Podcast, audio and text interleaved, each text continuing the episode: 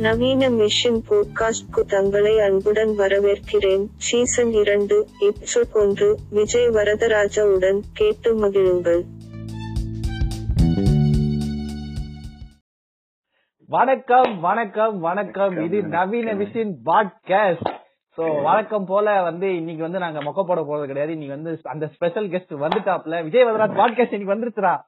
நீங்கள் கேட்டுக்கொண்டிருப்பது உங்களுக்கு லீன விஜயவதராஜ். இது என் பாட்காஸ்டோட பெரிய எக்ஸ்ட்ரா சைட் ப்ரொமோஷன் நவீன விஷயம் பாட்காஸ்டில் அமர்ந்திருக்கும் அனைத்து நண்பர்களுக்கும் எனது இனிய காலை வணக்கங்கள். வணக்கம் திரு பேர் வந்துருமோன்னு பயந்துட்டேன். வராது வராது. நன்றி நன்றி. கூப்பிட்டதுக்கு நன்றி. இல்ல. நீங்க வந்ததுக்கு நாங்க தான் நன்றி சொல்லணும் நாங்க நாங்க இன்னைக்கு ஆரம்பிச்ச பழகா பசங்க. சோ நீங்க தான் வந்ததுக்கு. நாங்க நன்றி சொல்லணும். கிட்டத்தட்ட மாச கணக்கா நான் வெயிட் பண்ணி வெயிட் பண்ணி இந்த இந்த எஃபர்ட்டை நான் ஒரு பொண்ணு கிட்ட போட்டிருந்தேன்னா இந்நேரம் நான் ரிலேஷன்ஷிப் இருந்திருப்பேன் போட்டிருக்கலாம். ஆமா. ஆமா நாலு மாசம் ஒரே ஒரு அஞ்சாறு ஷூட்டிங் இருந்துச்சு. அதை முடிச்சு ஒரு ஐம்பது கோடி டிரான்சாக்சன் முடிச்சிட்டு பிஸியா இருக்கு கூப்பிட்டீங்களே அப்படின்னு சொல்லிட்டு. எல்லாம் சும்மா லாக்டவுன்ல உட்காந்துட்டு என்ன பண்றதுன்னு தெரியாம இருக்கிற டிப்ரெஷன்ல இருக்கிற அத்தனை கும்பல நானும் வருவேன். அதுதான் இப்ப போயிட்டு இருக்குப்பா வேற ஒண்ணும் இல்ல. எங்களுக்கு எப்படி இருக்கீங்க?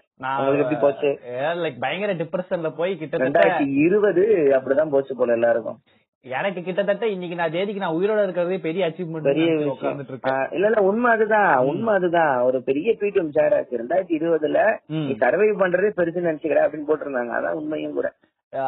நம்ம ஃபீல் பண்ண ஒண்ணுமே இல்ல. கொரோனா ஒண்ணுங்கிற தாண்டி நம்மள நம்ம எதுவுமே செஞ்சுக்கலங்கிறதே ஒரு பெரிய விஷயம் தான் அதுவே நமக்கே நம்ம ஒரு வாழ்த்து சொல்லலாமே ஃப்ரெண்ட்ஸ் Friends, ஆமா. Congratulation for surviving this fucking year ஏழு நாள்ல முடிய போகுது. சரி அப்பா இது ஏழு நாள் இன்னும் என்ன இருக்கோ அது இன்னும் விடாத நம்மள. இன்னும் எவ்வளவு பண்ணும் டாக்கி ஏர் ஃபுல்ல இன்னும் நம்மள பிடிஎஸ் எல்லாம் பண்ண வேண்டியது இருக்கு கடவுள் செய்வாப்புல இதுக்கே நீங்க அசந்தா எப்படி? ஏதோ இப்ப இப்ப ஏதோ ஒரு புது ஸ்ட்ரெயின் ஒண்ணு வந்திருக்கான் வைரஸ் அது ஆலன் மாஸ்க் எலன் மாஸ்க் வந்து ஏலியன் கிட்ட எல்லாம் தொடர்பு வச்சிருக்காங்க இவங்க பேச்சுக்கு தான் சொன்னாங்க ஏலியன் எல்லாம் வரும் உண்மையிலே அடுத்த வருஷம் வந்துரும் போல இருக்கு எனக்கு தெரிஞ்சு. அது தெரியல அது வராது. அது எப்படி பூமிக்கு வரும்? அந்த சோலார் சிஸ்டத்துல கேவலமான ஒரு கிரகம் இந்த பூமி தான். நினைச்சுக்கிட்டு இருக்காங்க அவ்வளவு பெரிய ஸ்பேஸ் பச்சா பூமிக்கு எல்லாம் இறங்க மாட்டான். அவன் வேற எங்க டூர் போயிடுவான் அவன். நாட்டம் முடிச்ச பூமிக்குள்ள எப்படி வரும்னு நினைச்சிட்டு இருக்கீங்க நீங்க? அவனுங்க பாவம். அடிக்கடி யோசிப்பேன் நமக்கே இங்க இருக்க பிடிக்கல. அவங்க ஏன்டா உள்ள வரணும்னு பாப்பேன் இல்ல அதுவும் நம்மளே நேரா அமெரிக்காக்குள்ளதான் வரும் பாத்திருக்கீங்களா குளோபுல. என்னைக்குமே மத்த ஊர்ல அந்த ஏலியன்ஸ்க்கு கண்ணுக்கே தெரியாது. நியூயார்க்கு மட்டும் தான் தெரியும். நம்ம மெட்ராஸ் நம்ம கோயம்புத்தூர் திருச்சி இங்கிட்டலாம் வந்துட்டு போவாங்களே ஒரு ரெண்டு நாள். அப்படி அப்படின்னு சொல்ல முடியாது. இப்ப வேலூர் பக்கத்துல நம்மளுக்கு டைனோசர் முட்டைகள் கிடைச்சது அல்லவா? அது வந்து அது ஆமா, படிக்கம் தான் ஆமா. ஆனா டைனோசர் முட்டை நம்ம சொல்லிக்கிறோம்ல. அந்த காலத்துல டைனோசரோட வாழ்ந்தோம் தம்பி. எப்படி நல்ல வேளை வேலூர் ராஜாலாம் டைனோசர் கூட சண்டை போட்டு கொண்டாங்கன்னு வீர வந்து சொல்லாம போனாங்களா அது வரைக்கும் தெரியும் இல்ல அப்படியே நீங்க சொல்லலாம். ஆனா வந்து நாங்க இன்னொரு தியரி கொண்டு வந்துருவோம். யாழி தான் டைனோசர். யாழி அந்த காலத்துல இருந்தது பாருங்க. ஆமா ஆமா ஆமா அது ஒரு மித்தாலஜிக்கல் கேரக்டர் அப்ப எவனாவது கோயில் செதுக்கினவன் கனவுல ஏதோ வீடு அடிச்சுட்டு டிராகன் வந்திருக்கும். அதுக்கு சொருகி விடுற மாப்பிள அப்படின்னு கல்லுல போட்டிருப்பானுங்க. இந்த இந்த தியரில எங்க ஆக்சுவலி எனக்கு தெரிஞ்சு எனக்கு இந்த போஸ்ட் ஜல்லிக்கட்டுக்கு அப்புறம் இந்த ப்ரீ ஜல்லி போஸ்ட் ஜல்லிக்கட்டுக்கு அப்புறம் தான் இந்த மாதிரி கதைகள் ஃபேண்டசி கதைகள் மித்தாலஜிங்கிறது ஃபேண்டசிங்கிறது எங்க வருதுன்னா அது ஒரு கல்ச்சரை கனெக்ட் பண்ணும். நீங்க அந்த சிட்டி சிவிலைசேஷன் இல்லாம காடுங்களா இருக்கும்போது காட்டுக்கு நடுவுல ம். ஃபயரை கொடுத்துக்கிட்டு ஷாமன் ஒரு உட்கார்ந்து இருப்பான் நம்ம ஊர்ல இந்த மருத்துவர்னு சொல்லுவாங்க இடையார் மாதிரின்னு. அவங்க வேலை என்னன்னா கதை சொல்லுவானுங்க. அந்த கதை மூலமா அந்த கல்ச்சரை வந்து கனெக்ட் பண்ணுவான். இந்த காட்டுக்கு ஒரு ராஜா இருந்தாரா? நம்ம தாத்தாக்கு தாத்தாக்கு தாத்தா இருந்தாரான்னு. இந்த காட்டை தாண்டி போறதுக்கு ஒரு சின்ன பயம் இருக்கும். இந்த காட்டுக்குள்ள ஒரு பாலரே அவங்க சொல்ற கதை தான் ம். நேரா ஸ்டாரை காட்டுவோம் ஸ்டாரை வந்து கனெக்ட் பண்ணுவான். இது உன் தாத்தா இது உன் தாத்தா அம்மா இந்த லீனியேஜ் தான் வந்து ஒரு மித்தாலஜி தான் ஒரு கல்ச்சரே கனெக்ட் பண்ணும்.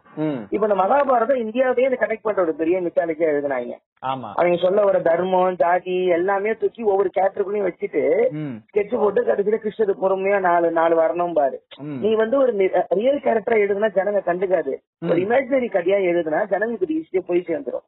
அதனாலதான் என்னைக்கு ஒரு கல்ச்சர் வந்து ஒரு அதனாலதான் எதுக்குமே பொங்காத தமிழ் சமூகம் ம். ஜல்லிக்கட்டு நம்மளோட மித்தாலஜி நம்மளோட கல்ச்சருக்கான ஒரு சிம்பிள் வந்த உடனே அது மேல பயப்பட ஆரம்பிச்சிட்டாங்க. ஒரு யாழியும் அந்த மாதிரிதான். நம்ம இந்த லெமுரியா கண்டத்துல இருந்தோம் நம்ம இந்த குமரி கண்டத்துல இருந்தோம் தமிழர்கள் பத்தாயிரம் வருஷத்துக்கு முடி வாழ்ந்தாங்களா. பெரியாரே நீ வாழ்ந்த என்னத்தை கண்ட அப்படிம்பாரு அது ஒரு தேவைப்பண்டியா இல்லையாம்பாரு ஆ. ஆனா இவங்களுக்கு நீங்க லீனேஜ் எவ்வளவு பேக்ல கொண்டு போறீங்களோ நீங்க உங்களை ப்ரௌடா ஃபீல் பண்ணுவீங்க. பட் அதனாலதான் நீ சொல்லுங்க சொல்லுங்க எனக்கு என்ன பிரச்சனைனா இப்ப நீங்க மித்தாலஜி எல்லாம் சொல்றீங்க பட் வந்து எப்படி வந்து தல தளபதிக்கு வந்து தேட்டருக்கு வெளில அடிச்சுக்கிறோமோ அந்த மாதிரி இந்த மித்தாலஜியை வெறும் மித்தாலஜியா பார்க்காம அது இன்னைக்கு இருக்கிற பிரசன்ட் லைஃபோட கொண்டு வந்து அதனால நிறைய பஞ்சாயத்து நடக்குதுல்ல அங்கதான் எனக்கு பிரச்சனை வருது. இப்போ வந்து ஒரு மகாபாரதம் அப்படின்னு நீங்க எடுத்துக்கும் போது அன்னைக்கு இருந்த தர்மம் பெண்கள் ஏன்னா வந்து பாத்தீங்கன்னா இன்னைக்கு இருக்கிற பெரிய பஞ்சாயத்து வந்து நீங்க சொல்ற அதே மித்தாலஜில இருந்தும் வர ஆரம்பிக்குது. ஆமா. ஒரு ஒரு பெண்ணுனா இப்படிதான் இருக்கணும். பெண் என்பவள் வந்து இன்னொன்னு அந்த மித்தாலஜி கிரியேட் பண்ணவங்களோட ஸ்கெட்சுமே இதுதான். நீங்க ஆதி காலத்து கதைகள் எல்லாமே கூட உங்களுக்கு இது இருக்காது. ராஜாங்க டைம்ல எழுதப்பட்ட கதைகள் எல்லாமே இன்னும் ரொம்ப வருஷத்துக்கு வந்து நம்ம இப்படிதான் சொல்லணும்னு சில ஆம்பளைங்க எழுதின ஒரு ரூல்ஸ் அண்ட் ரெகுலேஷன் தான் மித்தாலஜி. அதாவது பொம்பளைங்க இப்படி இருக்கணுங்கிறது அந்த காலத்துல இல்ல. இவங்க சொன்னதுக்கு அப்புறம் தான் அப்படி மாத்துறாங்க இல்ல பொம்பளைங்க இப்படி இருக்கணும் தாண்டி ஆம்பளைங்கிறவ இப்படிதான் இருக்கணும். இருக்கணுங்கிற அதுவும் ஒண்ணு வருது இல்ல ஏன்னா இப்ப எல்லா- இந்த பவர் ஸ்ட்ரக்சர் தான் இந்த மித்தாலஜி எழுதுறது. ம், இந்த வடிவேலு சூப்பரா சொல்லிருப்பாரு பின்னாடி வரும் மனிதர்களுக்கு இதெல்லாம் தெரியவா போகிறது அப்படிமா அந்த காலத்துல ராஜாக்கு இந்த ஆயிரம் கை இருக்கு அவர் ரெண்டு யானையை ஒரே கையில கொட்டாருமா கொம்மால ஆனையெல்லாம் நீ கிட்ட போனாலே கொட்டாலும் மிச்சு கொண்டுடும். எதுக்கு எழுதுவான்னா இவன் இங்க இருந்து பாட்டு பாட போறான் போல அவனுக்கு அப்படி எழுதினாதான் அவர் தங்க காசு கொடுப்பாரு. அவனுக்கு வீட்டுல ஆயிரம் கடன்படுத்து நடக்கும் இதெல்லாம் நம்ம மித்தாலஜில அப்படி எழுது அதனாலதான் இந்த புலவர்கள் எல்லாம் ஃப்ரெண்டா வச்சுப்பாங்க ராஜா எல்லாம் அவன் வேலைன்னா ராஜா வந்து பெரிய மித்தாலஜியா மாத்துவான். நீங்க ராஜாவோட ஹிஸ்டரி எழுதுனா இது படிக்க மாட்டீங்க. ராஜா பத்தி ஒரு எழுதின பாட்டு இப்ப வரைக்கும் பாடிக்கிட்டு இருக்கோம்ல. இப்போ நம்ம இந்த புக் இருக்குல்ல இந்த பொன்னியின் செல்வன் என்னது உங்களுக்கு பெரிய மித்தாலஜி தானே? ஆமா. இப்ப இப்ப வரைக்கும் ராஜா பேர்லாம் எல்லா பசங்களும் சொல்றாங்க. இப்ப அந்த கதை வந்து ஒரு ஒரு பெரிய ஹிஸ்டரி டாக்குமெண்ட் தான் யாரும் படிச்சிருக்க மாட்டாங்க. அத ஒரு இந்த ஃபிக்ஷன் ஸ்டோரியா எழுதினாலதான் இன்னைய வரைக்கும் அதை பத்தி நம்ம படிச்சுக்கிட்டு இருக்கோம். இதுதான் மித்தாலஜியோட மிகப்பெரிய பவர் இது இதுதான் லேட்டஸ்டா டிரான்ஸ்ஃபார்ம் ஆகி எல்லா பிளெக்ஸ்லயும் எல்லா ராஜாவுக்கும் சிக்ஸ் பேக் சிக்ஸ் ஃபீட்ல இருப்பாங்க. ஆமா ஆமா ராஜா வந்து உங்களுக்கு ராஜா எவ்வளவு பெரிய பிராடு பையங்கிறது ஜனங்களுக்கு புரியாது. ஆனா லீனியேஜோட ஆரம்பம் அவங்க கிட்ட இருந்து ஆரம்பிக்கும். இப்ப நம்ம சொல்ற தல தளபதி சினிமா ஸ்டாருக்குமே ஒரு மித்தாலஜி தான். நிஜத்துல ஒரு மனுஷனால பண்ண முடியாத ஸ்கிரீன்ல ஒரு ஆள் பண்ணும்போது. அவனுக்கு அது வேற ஒரு ஒரு கடவுள் மாதிரி அவனுக்கு தெரியறான். ஆட்டோமேட்டிக்கா கனெக்ட் ஆகிக்கிறான் இவ்வளவுதான் வித்தியாசம். மகாபாரதம் தான் இப்ப சினிமாவா மாறி இருக்கு கமர்ஷியல் சினிமாவா மாறி இருக்கு. அப்போ இன்னைக்கு இன்னைக்கு வந்து மதத்துல பேரை அடிச்சுக்கிறதுல ஒரு நேஷனல் லெவல் தல தளபதி ஃபைட்டு தான். ஆமா நான் ஜனங்களோட பேசிக் சைக்காலஜில அது இருக்குன்றேன். ம். அந்த சர்வைவலுக்கான ஃபைட் வந்து அவங்களுக்கு ஒரு ஒரு ஒரு ஒரு இந்த ஃபிக்ஷனல் ஸ்டோரி இல்லன்னா அவங்க சண்டை போட ஒண்ணுமே இல்லை. இப்ப நம்ம சொல்றது மத புத்தகம் எல்லாமே ஒரு ஃபிக்ஷனல் புக் தான். அதுக்காக ஏன் காலங்காலமா அடிச்சுக்கணும்? அன்னைக்கு சொன்னாங்க அன்னைக்கு சொன்னாங்கன்னு எழுதிருக்காங்க புக்ல சொன்னாங்கன்னு உனக்கு எப்படி தெரியும் எனக்கு எப்படி தெரியும்? ஆனா நான் இல்ல இல்ல அதெல்லாம் சொன்னாங்க இதுல அடிச்சுக்க முடியுது இல்ல ஃபிக்ஷன்ங்கிறது மிகப்பெரிய ஸ்கெட்ச் ஹிஸ்டரி டாக்குமெண்ட்டை விட இமேஜினேஷனுக்கு தான் பவர் அதிகம் பட் ஹிஸ்டரியே கொஞ்சம் ஓரளவுக்கு மேனிபுலேட்டட் தானே? ஏன்னா நம்ம ஆமா ஆமா நம்ம ஸ்கூல் புக்ல படிச்ச எல்லாமே ஓடும் அப்புறம் தானே தெரியுது. ஏன்னா அசோகர் மரம் நட்டாரு மரம் நட்டாரு ஏன் நட்டாருன்னு பார்த்தா அவன் அவ்வளவு பேர் அத்துலியம் படி பல பேரை கொண்டு இருக்கான். சரி இப்படியே பண்ணா நம்ம ஹிஸ்டரி புக்ல பார்த்தவங்க நம்மளும் கேட்பாங்க பேசாம இந்த புத்திசமுக்கு மாறிட்டு ஊருக்குள்ள மரம் வச்சிருவோம். காலத்துக்கு நம்மள பத்தி பேசுவாங்க மாப்பிள்ள. அப்படிங்கிற ஸ்கெட்ச் தான் அசோகனுக்கு. எப்படி வந்து நம்ம தேவரையா வந்து அந்த காலத்துல ஹிட்லரை சந்திச்சாரோ. ஹிட்லர் ஹிட்லர் யார கண்டாலும் செய்வான். இங்க நம்ம தான் போய் பேசிக்கிட்டு இருக்கோம் மாட்டோம் அதெல்லாமே இது வந்து அந்த கேஸ்டுக்கான ஒரு மித்தாலஜி அவங்க உண்மையில இந்த பசங்களுக்கு வந்து தன்னை பத்தி சொல்லிக்கிறதுக்கு ஒண்ணு இல்லைன்னா தன் கேஸ்டோட மித்தாலஜி கையில எடுத்துப்பாங்க. இவன் ஒண்ணு டம்மியா இருப்பான். நான் டம்மியா இருக்கலாம்? அப்பல ஆனா ஏன் ஹிட்லரை பாத்திருக்காரு சோ பாருங்க உங்க பர்சனல் லைஃப் ஒண்ணு இல்லாட்டியுமே உங்களோட கம்யூனிட்டியோட மித்தாலஜி நல்லா இருக்குன்னா நீங்களும் பவர் ஆயிடுறீங்க. ம். இப்ப பிரம்மனோட தலையில வந்ததுன்னு சொன்னா நம்பிக்கிட்டு இல்லையா நீங்க அவாலாம் ஆமா. அவங்களுக்கு எங்க இருந்து அந்த பவர் வருது? சொன்னாங்க பிரம்மன் தலையில இருந்து வந்தோம் அப்படிமா. அதாவது நடக்காத ஒரு விஷயத்த உங்க நம்ப வைக்கிறதுல ஒரு மித்தாலஜிங்கிறது இதுதான் இதுதான். இதனாலதான் இன்வெர்டட் மித்தாலஜி பண்ணணும்பாங்க. நீங்க ஒரு மித்தாலஜி கிரியேட் பண்ணுங்க அப்படிம்பாங்க ஹிஸ்டரியில இந்த சயின்ஸ் ஃபிக்ஷன் புக் எல்லாம் எழுதுறதுலாம் இதோட பேசிக் தான். நீங்க ஒரு கிரியேட் இப்ப அந்த சைபர் பங்க்லாம் வருது பிளேடர்லாம் அவன் ஒரு மித்தாலஜி கிரியேட் பண்றான். நான் கிரியேட் பண்ண வேர்ல்டுல வந்து சைனா வந்து வேர்ல்ட கண்ட்ரோல் பண்ணுது. ஸ்பேஸ்ஷிப் எல்லாம் மேல பறக்குது. ஜஸ்டிஸ் எல்லாம் கிடையாதுன்னு இவன் ஒண்ணு எழுதும் போதுதான் அந்த கதை உங்களுக்கு வந்து கனெக்ட் ஆயிடுது.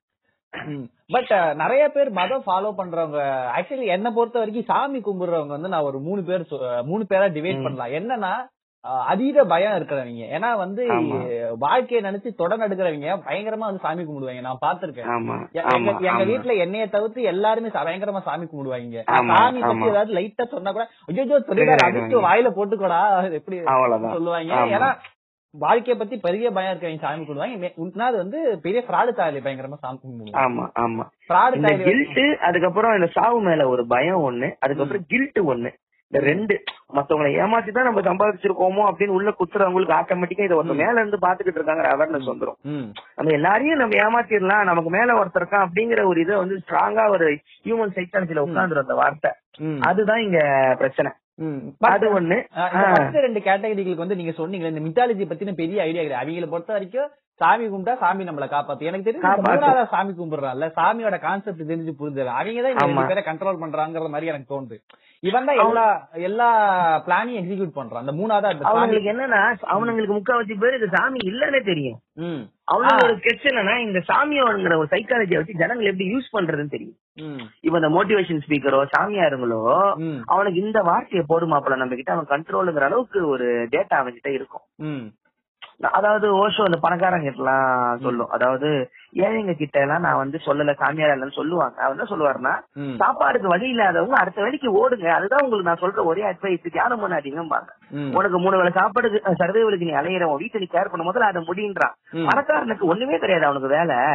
அவன் நான் சொல்றதா உட்காந்து கண்ண முடி உட்காருவான். இந்த உலகத்துல வந்து தியானம் பண்றது பணக்காரங்களா தான் முடியும். மத்த ஆளுங்களை நீங்க நல்லா காசு சேர்த்துட்டு அப்புறம் என்கிட்ட வாங்காமா எனக்கு இது லாஜிக்காவே தெரிஞ்சது. அது இந்த காசு வச்சிருக்க எங்களோட வாழ்க்கை வந்து எவ்வளவு போர் அடிக்குங்கிறது எனக்கு நல்ல ஏன்னா நான் ரீசெண்டா சித்தியோட கல்யாணம் சித்தி பொண்ணோட சித்தி பொண்ணோட கல்யாணம் நடந்தது. அப்போ வந்து போட் அவங்க தெரிஞ்ச அசோசியேஷன்ல போட்ஸ் கிளப்ல போய் தங்கினேன். என் வாழ்க்கையிலே முதல் தடவை நான் சென்னையில அவ்வளவு நாள் இருந்திருக்கேன் முதல் கூட போட்ஸ் கிளப் போனது கிடையாது. அப்பதான் அதை விட ஒரு போரிங்கான இடத்த நான் பார்த்ததே கிடையாது. ஏன்னா அவ்வளவு ஓன்னு இருக்கும். எல்லாம் ஃபுல்லா பங்களா ஏன்னா கலாவதி மரம் வீடே அங்கதான் இருக்கு. அங்கதான் இருக்கு ஆமா ஆமா ஆமா. அது ஏரியாவே உள்ள போலீஸ் எல்லாம் அங்கங்க நிக்கணும் நம்ம தூத்து பாக்கும் பைக்ல போனா கூட. அது மட்டும் இல்லாம அங்க வந்து ஒரு கிளப் மாதிரி இருக்கு ஒரு ஸ்போர்ட்ஸ் கிளப் ஆமா இருக்கு அங்க இருக்க முக்காவாசி பேருக்கு கண்டிப்பா காசு பிரச்சனை கிடையாது. ஆனா வாழ்க்கையில என்ன பண்றதுன்னு தெரியாம. அவனுங்களும் வெளியவும் நம்ம நம்மளோட பழகவும் முடியாது. பழகுறதுக்கும் பயம். ஆசையாவும் இருக்கும். இது எங்க இருக்குன்னா ஜிம் கேரியோட ஹிஸ்டரி தான் மிகப்பெரிய ஹிஸ்டரி ஜிம் கேரி வந்து வாழ்க்கையோட மிகப்பெரிய பீக் பாயிண்ட் காண போயிட்டாரு. மாஸ்க் முடியுது டம்பர் நம்பர் பண்ணது ரெண்டு மூணு ஹிட் அப்புறம் அந்த. ஒரு எஸ் வென்ச்சுரா பண்ணது ஆளை காணோம். ரொம்ப வருஷம் கழிச்சு ரிட்டர்ன் வரான் என்ன ஆச்சு அப்படின்னா. நான் வந்து காசு பணம் புகழ்லாம் இருந்தா எல்லாம் கிடைச்சிரும் நினைச்சுதான் ஓடா உழைச்சேன். ஆனா அதெல்லாம் கிடைச்ச எனக்கு சந்தோஷம் இல்லைங்கிறது தெரிஞ்சுக்கிட்டு எனக்கு என் மேல பயம் வந்துருச்சுன்னு சொல்லிட்டு நான் ஃபுல்லா போயிட்டேன் அப்படின்னு இப்ப ஸ்பிரிச்சுவாலிட்டியை தாண்டி அவர் வந்து நிறைய இப்ப பெயிண்டிங் பண்றது சொல்றாரு எனக்கு. மனசுக்கு சந்தோஷமா இருக்கிற வேலையை செய்யறது ஹாப்பினஸ் போல. காசு பணம் ஒண்ணு இல்ல சூப்பரா சொல்லியிருந்தாரு. காசு பணம் இருந்தா உங்களுக்கு எல்லாம் கிடைக்கும் அப்படின்னா அது இல்ல அதுக்கு ஒரே எக்ஸாம்பிள் நான் தான் அப்படின்னு இருந்தார் ம். இதுக்கு மேல எனக்கு ஒரு நல்ல எக்ஸாம்பிள் சொல்லவே தெரியல. அந்த ஒரு நத்திங் அந்த ஒரு ஒண்ணு இல்ல உள்ள அப்படிங்கறது வந்து எல்லாருக்குமே இருக்கு அப்படிங்கறது தான் ஒரு உண்மை. அதனாலதான் வந்து சோகமே வந்து பெர்மனன்ட் அப்படின்னு புத்தர் சொல்லியிருப்பாரு. பத்தா வரைக்கும் அந்த ஆள வேற இலுமினாட்டி கைகூலின்னு வேற ஆரம்பிச்சிட்டாங்க. ஆமா வேற வேலையே இல்ல இந்த இலுமினாட்டி முன்னாட்டி வந்து அங்க ஒரு பாரிசாலன் அங்க ஏதாவது ஒரு பாரிசாலன் இருப்பாப்ல ஏன்னா இருந்திருப்பான். பாரிசாலனுக்கு இலுமினாட்டி ஓலுன்னு தெரியும். எப்படியும் அவனும் வரமாட்டான். இல்லன்னா நீங்க இப்போ உலகத்தை கண்ட்ரோல் பண்ற குரூப் பத்தி நீங்க வீடியோ போறீங்க மறுநாள் உங்களை கொன்றுவான் லாஜிக்கா தானே. அவையும் அவையும் உங்களை அப்லோட் பண்ண விடணும். இப்போ don't talk about the fight club don't talk about the fight club தான் அர்த்தம். நான் பேசுவேன்னா வந்து பிராட் போயிட்டு போட்டாலே குத்துவான் இல்ல. அப்ப அவர் அது வந்து ஏன்னா இந்த டாபிக் பேசும்போது எனக்கு லைட்டா ஒரு கில்ட் ஃபீல் இருக்கு. ஏன்னா கிட்டத்தட்ட ஒரு அஞ்சு வருஷத்துக்கு முன்னாடி நான் இந்த இலுமினாட்டி கான்செப்ட் எல்லாம் படிச்சு ரொம்ப டிப்ரெஷனுக்குள்ள போயிட்டேன். அதேதான் அதேதான். ஏன்னா முத முதல்ல வந்து இந்த இலுமினாட்டி கான்செப்ட் வந்து இந்த ரோட் சைல்டு சொல்லுவாங்க. ரோட் வந்து இந்த ஆமா பதிமூணு குடும்பம் கொண்ட ஒரு ஜூஸ் குடும்பம் உலகத்தை கண்ட்ரோல் பண்றாரு எனக்கு எனக்கு உள்ளாத பயம். ஐயோ நம்ம வாழ்க்கையில இத்தனை நாள் பார்த்ததெல்லாம் பொய்யா? நான் வாழ்ற வாழ்க்கையை அதுக்கு பேரு இந்த இன்டர்நெட்டோட பிளாக் ஹோல் அப்படிமானுங்க இந்த வம்புக்குனே இந்த கான்ஸ்பிரசி கிரியேட் பண்ற எல்லா கும்பலும் வந்து லிங்க் எல்லாம் வச்சிருக்கோம். நீ ஒரு நாலு யூடியூப்ல ப்ராப்பரான வீடியோ நீ பாப்ப அமெரிக்காவோட பாலிடிக்ஸ் ஈராக்ல சதாம் ஏன் கொண்டானுங்க பாத்துக்கிட்டே வருவ நாலாவது லிங்க் ஆட்டோமேட்டிக்கா இலுமினாட்டி வந்துருவாங்க. இவனுங்க வேலையே வந்து இந்த ட்ரூத்த வந்து நீ ரொம்ப ப்ராப்பரா படிக்க ஆரம்பிச்சுன்னா அஞ்சாவது லிங்க் வந்து இவனுங்க வந்துருவானுங்க. உடனே இதெல்லாம் பொய் எல்லாமே ஏலியன் மாதிரி. அமெரிக்காவே ஸ்ட்ரெச் கூட்டு ஆன்லைன்ல இறக்குதுன்றானுங்க. அவங்களோட அட்ராசிட்டி நீ படிச்சுக்கிட்டே வந்தீங்கன்னா ஆறாவது லிங்க் இலுமினாட்டி வந்துரும் ஏலியன் ஸ்பீச் வந்துரும். ஓ அப்ப இவங்க தான் காரணமா அவன் அப்ப ரொம்ப பாவம் போல புஷ் அப்படின்ற ஆ, இல்ல இது ஆன்லைன்ல காலங்காலமா பண்ற ஸ்கெட்சுங்க இது. நம்ம நினைச்சுப்போம் நம்ம தான் தேடி போறோம் நம்ம தேடி போல அவன் கரெக்டா கண்ணு முன்னாடி கொண்டு வராங்கிறத உண்மை இது இது எங்க ஆரம்பிக்கும்னா இவரு ராம் வந்து ஒரு மீட்டிங்ல சொல்லுவாரு. இந்த மாதிரி ட்வின் டவர் ஏன் இடிச்சாங்க அப்படின்னு சொல்லி ஒரு talk பண்ணுவாரு. அதுல அவர் என்ன அவர் என்ன சொல்ல ட்ரை பண்ணுவாரா? ட்வின் டவருங்கிறது வந்து அமெரிக்காவே பிளான் பண்ணி அவங்களோட இன்சூரன்ஸுக்காக பிளான் பண்ண ஒரு ஸ்கெட்ச் அது. ஏன்னா வந்து அவங்க வந்து ஆப்கானிஸ்தான் அட்டாக் பண்ணணும் ஆயில் காரணம் தேவைப்படுது அது அத படிக்க ஆரம்பிக்கும் போது அது எங்க என்ன டைவர்ட் பண்ணி விடுச்சுன்னா அது அமெரிக்கா பண்ணல. அமெரிக்காவை இலுமினாட்டி சொல்லி அமெரிக்கா கடைசியில அங்க போய் முடிச்சிருவானுங்க. நீ டாக்குமெண்டா படிச்சு அங்கேயே முடிச்சு போச்சு. நயம் சாம்ஸ்கியோட புக் எல்லாம் படிச்சீங்கன்னா. இந்த மாதிரி அமெரிக்கா நிறைய முறை ட்ரை பண்ணிருக்கு. அவங்க அதை எப்படி உண்மையான ரிப்போர்ட் எப்படி வருதுன்னா அட்டாக் பண்ணுவாங்கன்னு அவங்களுக்கு தெரிஞ்சிருக்கான் அட்டாக் பண்ண விடுங்கிறது அவங்க பண்ண ஒரே விஷயம். அவங்க நினைச்சிருந்தா அந்த பிளைட் அவங்க போட்டிருந்திருக்கலாம். அட்டாக் பண்ணாதானே நமக்கு ஒரு காரணம் கிடைக்கும்னு. ம். ஏன்னா லாட்டின் அமெரிக்கால இந்த கியூபால வந்து கியூபா வழியா வர ஒரு மிசைல் வந்து அமெரிக்கன் ஷிப்ப அடிக்க வைக்கிற மாதிரி பிளான் பண்ணி கியூபா மேல வார் போலாம்லாம் பிளான் போட்டிருக்காங்க. நயம் சாம்ஸ்கியோட பேப்பர்லாம் அப்ப நான் படிச்சேன். இதெல்லாம் ப்ராப்பர் ஹிஸ்டரி. நீ இதுக்குள்ள நாலாவது லிங்க் போனீங்கன்னா உடனே இலும் நாட்டி உள்ள வந்துடும் இலும் நாட்டி தான் அமெரிக்கா பட் அடிக்கிறது இப்ப இவ ரொம்ப கன்ஃபியூஷன் வந்துருச்சுல இப்ப எது படிச்சாலும் இவங்க சொல் இவங்க சொல்ற ஓலா இல்ல உண்மையாங்கிற ஒரு கன்ஃபியூஷன் வர ஆரம்பிச்சிச்சுல ஏ- அது அந்த கன்ஃபியூஷன் வரணுங்கிறதா அவங்களோட பிளானு ம். எப்படின்னா ரொம்ப வருஷமா ஆன்லைன் கோர்ஸ் படிக்கிறவங்களுக்கு இந்தந்த பேப்பரை படிக்கிறாங்க லிங்க்ஸ் தெரியும். நீங்க ஸ்ட்ரைட்டா அந்த டார்க் ஹோல் இப்ப ரேண்டமா நீங்க லிங்க்ஸ் குள்ள போனீங்கன்னா. அவங்க உங்களை கண்ட்ரோல் எடுக்க ஆரம்பிச்சுப்பாங்க. இப்ப யூடியூப் யூடியூபோட இந்த அல்காரதமே அப்படிதானே வருது? நாலு வீடியோ பார்ப்போம் அஞ்சாவது வீடியோ வந்து பில்லியன்ஸ்ல நாலு செகண்ட் விளையாண்ட பாலும் அது என்ன வீடியோனே தெரியாது. சாட்டிஸ்ஃபைங் வீடியோ எல்லாம் வரும். அதான் வரும். நான் வேற ஏதோ தெரியிட்டு இருப்பேன் நானு கேன்சர் எப்படி குணப்படுத்துறதுன்னு எவனோ ஒரு இங்கே டாக்டர் கிட்ட கேட்டுட்டு இருந்தா பூனை வந்து இதுக்கு பூனை வந்து இது கை வச்சுட்டு வீடியோ தப்பாரு இதுதான் இந்த ஆன்லைனோட இந்த பிளாக் ஹோலோட பிரச்சனை. ஆமா. இப்போ ரீசெண்டா நிறைய இந்த இல்நாடி வீடியோ எல்லாம் ஃபுல்லா ரிமூவ் பண்ணிட்டு இருக்கான் யூடியூப்னு கேள்விப்பட்டேன். இந்த கான்ஸ்பிரேஷன் எடுத்துக்கிட்டு இருக்கோம் அப்படின்னு சொல்லிட்டு. இப்படி இப்படி ஆனா அவங்களுக்கு ஆனா இப்படி சொல்லிட்டு இருப்பேன். கடைசியில பார்த்தா பாரிசாலன் வந்து லோகேஷ் கனகராஜ் ஒரு யூத அவர் இங்க உட்காந்துக்கிட்டு நான் சொன்னேன் எப்பா இவங்களுக்கு எல்லாம் இலுமினாட்டி கனெக்ஷன் தான் தமிழ்நாடு கண்ட்ரோல் எடுத்திருப்பாங்க. பத்து கோடி பாஞ்சு கோடி சம்பளம் வாங்கிக்கலாம் சுத்த மாட்டாங்கடா புரிஞ்சுக்கிறா நான் ஒரு உண்மையை சொல்றேன். இல்லுமினாட்டின்னு ஒரு குரூப் உண்மையில இருந்தாங்க. அக்கல்ட் சயின்ஸ் ஃபுல்லா நிறைய நான் படிச்சிருக்கேன். இந்த ஹிஸ்டரியில மிகப்பெரிய ஒரு ஈடுபாடு உண்டு. அதை பத்தி தனியா ஒரு பாட்காஸ்ட் நான் வந்து பேசலாம்னு இருக்கேன். இல்லுமினாட்டினா இல்லுமினேஷன் அப்படிங்கிற ஒரு வார்த்தை. இல்லுமினேஷனா லைட் அதாவது கிறிஸ்டியானிட்டில வந்து இந்த லைட்டை வந்து கடவுளா கும்புற ஒரு குரூப் இருந்தாங்க. அவங்க எப்படின்னா ஜீசஸ் எல்லாம் தாண்டி வந்து இது எப்படின்னா ஜீசஸ் ஜூயிசம் முஸ்லீம்லாம் சேர்ந்து ஒரு டைம்ல இந்த கொரடமான்னு சொல்லிட்டு இந்த அண்டலூசியான்னு இந்த மூணு ரிலிஜனும் சேர்ந்த ஒரு சிட்டி ஒண்ணு ஃபார்ம் ஆச்சு. அங்க இருந்து ஒரு ஆன்மீக ஒண்ணு வருது. இதை ஃபாலோ பண்றவங்க எல்லாம் வந்து இந்த இலுமினேஷன் சாமியை கும்பிடுறவங்க அப்படின்னு ஒரு இதெல்லாம் சூஃபியோட முன்னாடி ஒரு விதம். ம். இவங்கள தான் இலுமினாட்டியும் பிளாட்ஃபார்ம் சொல்லிட்டு இருந்தானுங்க. இவங்க எப்படின்னா நம்ம இந்த சாமியை கும்பிடுறோம் தெரிஞ்சா நம்மள வந்து ஃபுல்லா ஃபாதருங்க வந்து கொண்டுருவானுங்க. இன்ஃபியூசிங் பேர்லன்னு சொல்லிட்டு இவங்க சுத்திக்கிட்டு இருந்தாங்க. இந்த கும்பல் கொஞ்ச நாள் காணா போயிருச்சு. அந்த பேரை முக்காவாசி வெட்டிட்டு இலுமினாட்டின்னு மட்டும் எடுத்துக்கிட்டு இன்னைக்கு இந்த எல்லா பாதங்களும் பிரார்த்தனை பண்ணா சுத்திக்கிட்டு இருக்காங்க. எப்படி நம்ம ஊர்ல ஆரியர்கள் வந்து ராஜா வச்சுக்கிட்டு சமணர்களை அதேதான் அதே. இத நான் பாரிசால நீங்க தெரியாது இந்த ஹிஸ்டரிகளா அதுதான் பிரச்சனை. ஒரு காலம் ஆக்சுவலி இந்த நாட்டி கான்செப்ட் படிச்சிட்டு இருந்தேன்ல அப்ப வந்து நான் பாரிசால தீவிர வெறி. அப்ப வந்து நான் பாரிசால நீலன் பாஸ்கர் வீடெல்லாம் அப்படி பாப்பேன் நானு. பாத்துட்டு Facebookல ஷேர் பண்றது என்ன? பிரச்சனைனா பாரின்ல பாரிசாலன் மாதிரி ஆளுங்கெல்லாம் ப்ராப்பரா பண்ணுவாங்க அந்த வேலையை. நீ நம்பிடுவ. நீ அப்ப நம்பிட்டு உன்னால இதுவாக முடியுதுல டிவேட் ஆக முடியுதுல அந்த. ஊர்ல கடைசி வரைக்குமே அவன் கண்ட்ரோல் வச்சிருப்பானுங்க. அந்த டேலண்ட் இவங்களுக்கு இருக்கணும். ஃப்ராட் பண்றவன் கரெக்டா பண்ணு. பண்ணிட்டு போய் பஜாஜ் காரக்கார கிட்ட போய் அடி வாங்குறது. அங்கதான் நீ மாற்ற அவனுங்க அதை செய்ய மாட்டானுங்க. சீமானுக்கும் அதான் பிரச்சனை. அவர் ஒரு நாள் ஃபுல்லா இல்மாட்டை பத்தி காட்டிட்டு இருக்காரு பேப்பர்ல டிவில உட்காந்துக்கிட்டு தம்பி தம்பி தம்பி நீங்க பாசிசம்ல பேசுங்க. ஒழுங்கா பேசினா உங்களுக்கு ஃபேன்ஸ் வர ஆரம்பிச்சிருவான். டேஞ்சரா ஹிட்லரே அப்படியே தொடர்ந்து பேசிக்கிட்டு இருந்தான். எனக்கு ஜூஸ் ஆகாது ஜூஸ் அவனை எப்ப அடிச்சுக்கிட்ட விட ஜூஸ் ஆகாதும்மானா ஜெர்மன்காரங்க பின்னாடி போனதுக்கே அதுதான் கறி நீ உனக்கு நீ சைக்கோவா இருந்தாலும் தொடர்ந்து சைக்கோவாயிருன்றான் ம். இவங்க டீவியேஷன் ஆகுறதே உங்க ப்ராப்ளமா போயிருது இல்ல ஆக்சுவலி இந்த டைம் பீரியடும் அதுக்கு ஒரு காரணம். மேபி ஹிட்லர் இன்னி காலத்துல அந்த ஆளால சர்வை பண்ணியிருந்திருக்க முடியாதுல்ல. ஏன்னா இருந்திருந்தா மிகப்பெரிய ஆன்லைன் ஆர்மி வச்சிருப்பான்னு தான் நான் சொல்றேன். நம்ம பாட்டி சொல்றீங்க. நீங்க பிஜேபி பெரிய ஐடி செல் வச்சிருக்காங்க ஃபேக் வாட்ஸ்அப் குரூப் பெரிய பிளாக்கே வச்சிருக்கான். பில்டிங் கட்டி வச்சிருக்கானா. நார்த்ல. நீங்க நம்ம அனுப்புற அத்தனை ஃபேக் எஸ்எம்எஸ் பின்னாடியும் பல கோடி ரூபாய் இன்வெஸ்ட்மெண்ட் இருக்குன்றான். இல்ல இப்போ பி. ரொம்ப லைவ் எக்ஸாம்பிள் வந்து எனக்கு தெரிஞ்ச ஒருத்தர் இருக்காரு எங்க. அப்பாவோட ஃப்ரெண்ட் ஒருத்தர். அவர் பாத்தீங்கன்னா அவர் ஒரு ரெண்டு வருஷத்துக்கு முன்னாடி பாத்தீங்கன்னா எனக்கு எங்க அப்பாவுக்கு பிஜேபி பத்தி நிறைய அனுப்பிச்சு விடுவாரு நம்ம ஊர்ல வந்து இந்த ஸ்பென்சர் பிளாசா இது ஸ்பென்சர் பிளாசா சிட்டி சென்டர் காமிச்சு குஜராத்தோட ரேஷன் கடன் சொன்னாங்க. அதெல்லாம் ஒண்ணுமே. இதெல்லாம் ஃபேக்னு நம்ம ஊர்ல வந்து கரெக்டா கண்டுபிடிச்சிடுறோமா. நார்த்ல அதுக்கான அறிவே இல்ல அப்படின்றாங்க நாங்க சூப்பரா வேலை செய்யுதுன்றாங்க. சவுத்ல இந்த ஐடி செல்ல அனுப்புற ஃபேக் மெசேஜ் எப்படி நம்ம ட்ராக் பண்ணிடுறோம். அங்க அந்த ஃபேக்ட் ப்ரூஃப் கும்பலே இல்ல அப்படின்றாங்க. இது வந்து நான் ரேஜிஸ்டமா பேசல. அங்க இந்த படிப்பு ஸ்டேட்டுக்கு நிறைய இருக்கு தமிழ்நாடு அளவுக்கு முன்னேறாமலாம் ம். அங்கெல்லாம் வந்து இது சூப்பரா வேலை செய்யுது அப்படின்றான் இல்ல ஆக்சுவலி பாத்தீங்கன்னா நீங்க நம்ம என்ன நினைப்போம்னா ஆந்திரா தாண்டிட்டா வந்து நார்த் இந்தியான்னு நம்ம சொல்லுவோம். பட் இங்க. நான் மும்பை வந்ததுக்கு அப்புறம் நான் நார்த் இந்தியா சொன்னா நார்த் இந்தியான்னு சொல்லாத. நாங்கெல்லாம் சவுத் இந்தியான்றானுங்க நார்த் மும்பைக்காரனுங்க நார்த் இந்தியன் மும்பை மட்டும் இல்ல மும்பை போபால் அப்புறம். நாக்பூர்ல இவங்க எல்லாம் நார்த் இந்தியன் கிளைமே பண்ணிக்க மாட்டேங்கிறாங்க. நாங்க நார்த் நார்த்னா இது மட்டும் தானா நார்த் காஷ்மீர் மட்டும் தான் நார்த் இல்ல இல்ல இல்ல இல்ல கைலாசம் அது வேற கண்ட்ரி அதுக்கு அப்புறம் நானே அங்கதான் போலான்னு இருக்கேன். வாழ்றதுக்கு அங்க போய் செட்டில் ஆயிடலாம். தலைவர் கூட ஜாலியா இருக்கும். அவன் தான் யோக்கியன் கொரோனா வர போறதுன்னு தெரிஞ்சுட்டு முன்னாடியே ஓடிட்டான் பாரு. அவன் குவாரண்டைன் பண்ணிட்டு அப்படி அப்படி அப்படி பார்த்தா நான் நான் ஜெக்கி கூட போய் செட்டில் ஆயிடுவேன். ஜெக்கி கூடயா? தெரியல. அந்த ஆள் அந்த ஆள் வந்து டெய்லி வந்து காலையில ஒரு கஞ்சி சாயங்காலம் ஒரு கஞ்சி ராகி கஞ்சி அப்புறம் ராகி கஞ்சியா? இல்ல எனக்கு எனக்கு தெரி எனக்கு தெரிஞ்ச ஒரு பொண்ணு இருக்குது ஆக்சுவலி இங்க நார்த் இந்தியால வந்து. அந்த பொண்ணு வந்து பாத்தீங்கன்னா பிலிம்ல பயங்கர இன்ட்ரெஸ்டான ஒரு பொண்ணு. நான் நினைச்சிட்டு இருந்தேன் சரி நல்ல டேலண்டா வரும் நல்லா வரும்னு பார்த்தா. ரெண்டு மூணு வருஷத்துக்கு முன்னாடி பார்த்தா திடீர்னு வந்து ஜெக்கி இதுல ஐக்கியம் ஆயிடுச்சு அது. ஐக்கியமாயிருச்சு என- ஐயோ. எனக்கு- எனக்கு எனக்கு ஆகாத கடுப்பு. நான் சொல்லிட்டேன் இந்த மாதிரி அங்கெல்லாம் போகாத இருக்கிற டேலண்ட்டுக்கு நீங்க யூட்டிலைஸ் பண்ணி நான் சொன்னதேதான். யாருகிட்ட எப்படி பேசணும் அப்படிங்கறது அவங்களுக்கு தெரியும். அதேதான். நீங்க கெஸ்டே பண்ண மாட்டீங்க இவளா இவளாம்பீங்க. ஆனா அந்த பொண்ணு உங்ககிட்ட சொல்லாத சில விஷயம் எல்லாம் இருக்கும். அதை கரெக்டா எடுப்பாங்க.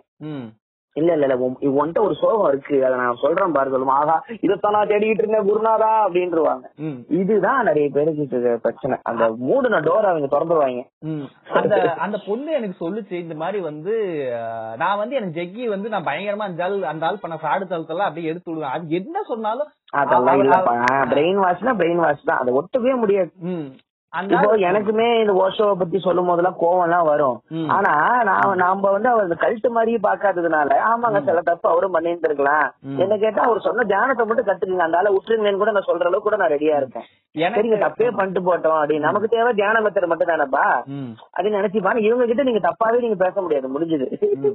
எனக்கு நீங்க ஓஷோ ஃபாலோ பண்றீங்கன்னு சொன்னோனே எனக்கு ஒரு மாதிரி எனக்கு யோகா சொல்லும் போது கூட எனக்கு ஒன்னும் ஷாக் ஆகல. சரி இவர் பண்ண. ஓசோட எனக்கு பயங்கர ஷாக் ஆயிடுச்சு. என்னது விஜய் வரராஜ் ஓசோ ஃபாலோ பண்ணுவாராங்கிற மாதிரி எனக்கு இருந்தது. அது வந்து நான் இது பர்சனலா என்னோட அனுபவத்துல இருந்து வந்தது.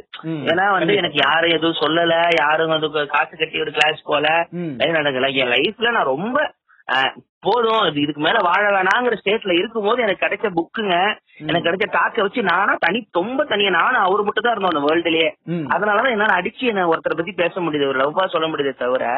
எனக்கு வந்து மத்தவங்களுக்காகவோ பத்தாம் கட்டத்துல கூட அவர் நான் படிச்சதே இல்ல. எனக்கே தெளிவா நான் படிச்ச எனக்கே தெளிவா தெரிஞ்சது முக்கியமான டைம்ல அந்த புக் என் கையில வந்து உட்காந்துருச்சு அந்த ஆள் வந்தான். அதனால மட்டும்தான் எனக்கு வந்து நான் அத ஃபுல்லா எடுத்துக்கிட்டேன். நமக்கு தெரியும்ல இந்த வார்த்தைங்கள்ல பொய் இல்ல அப்படின்னு சொல்லிட்டேன் ம்.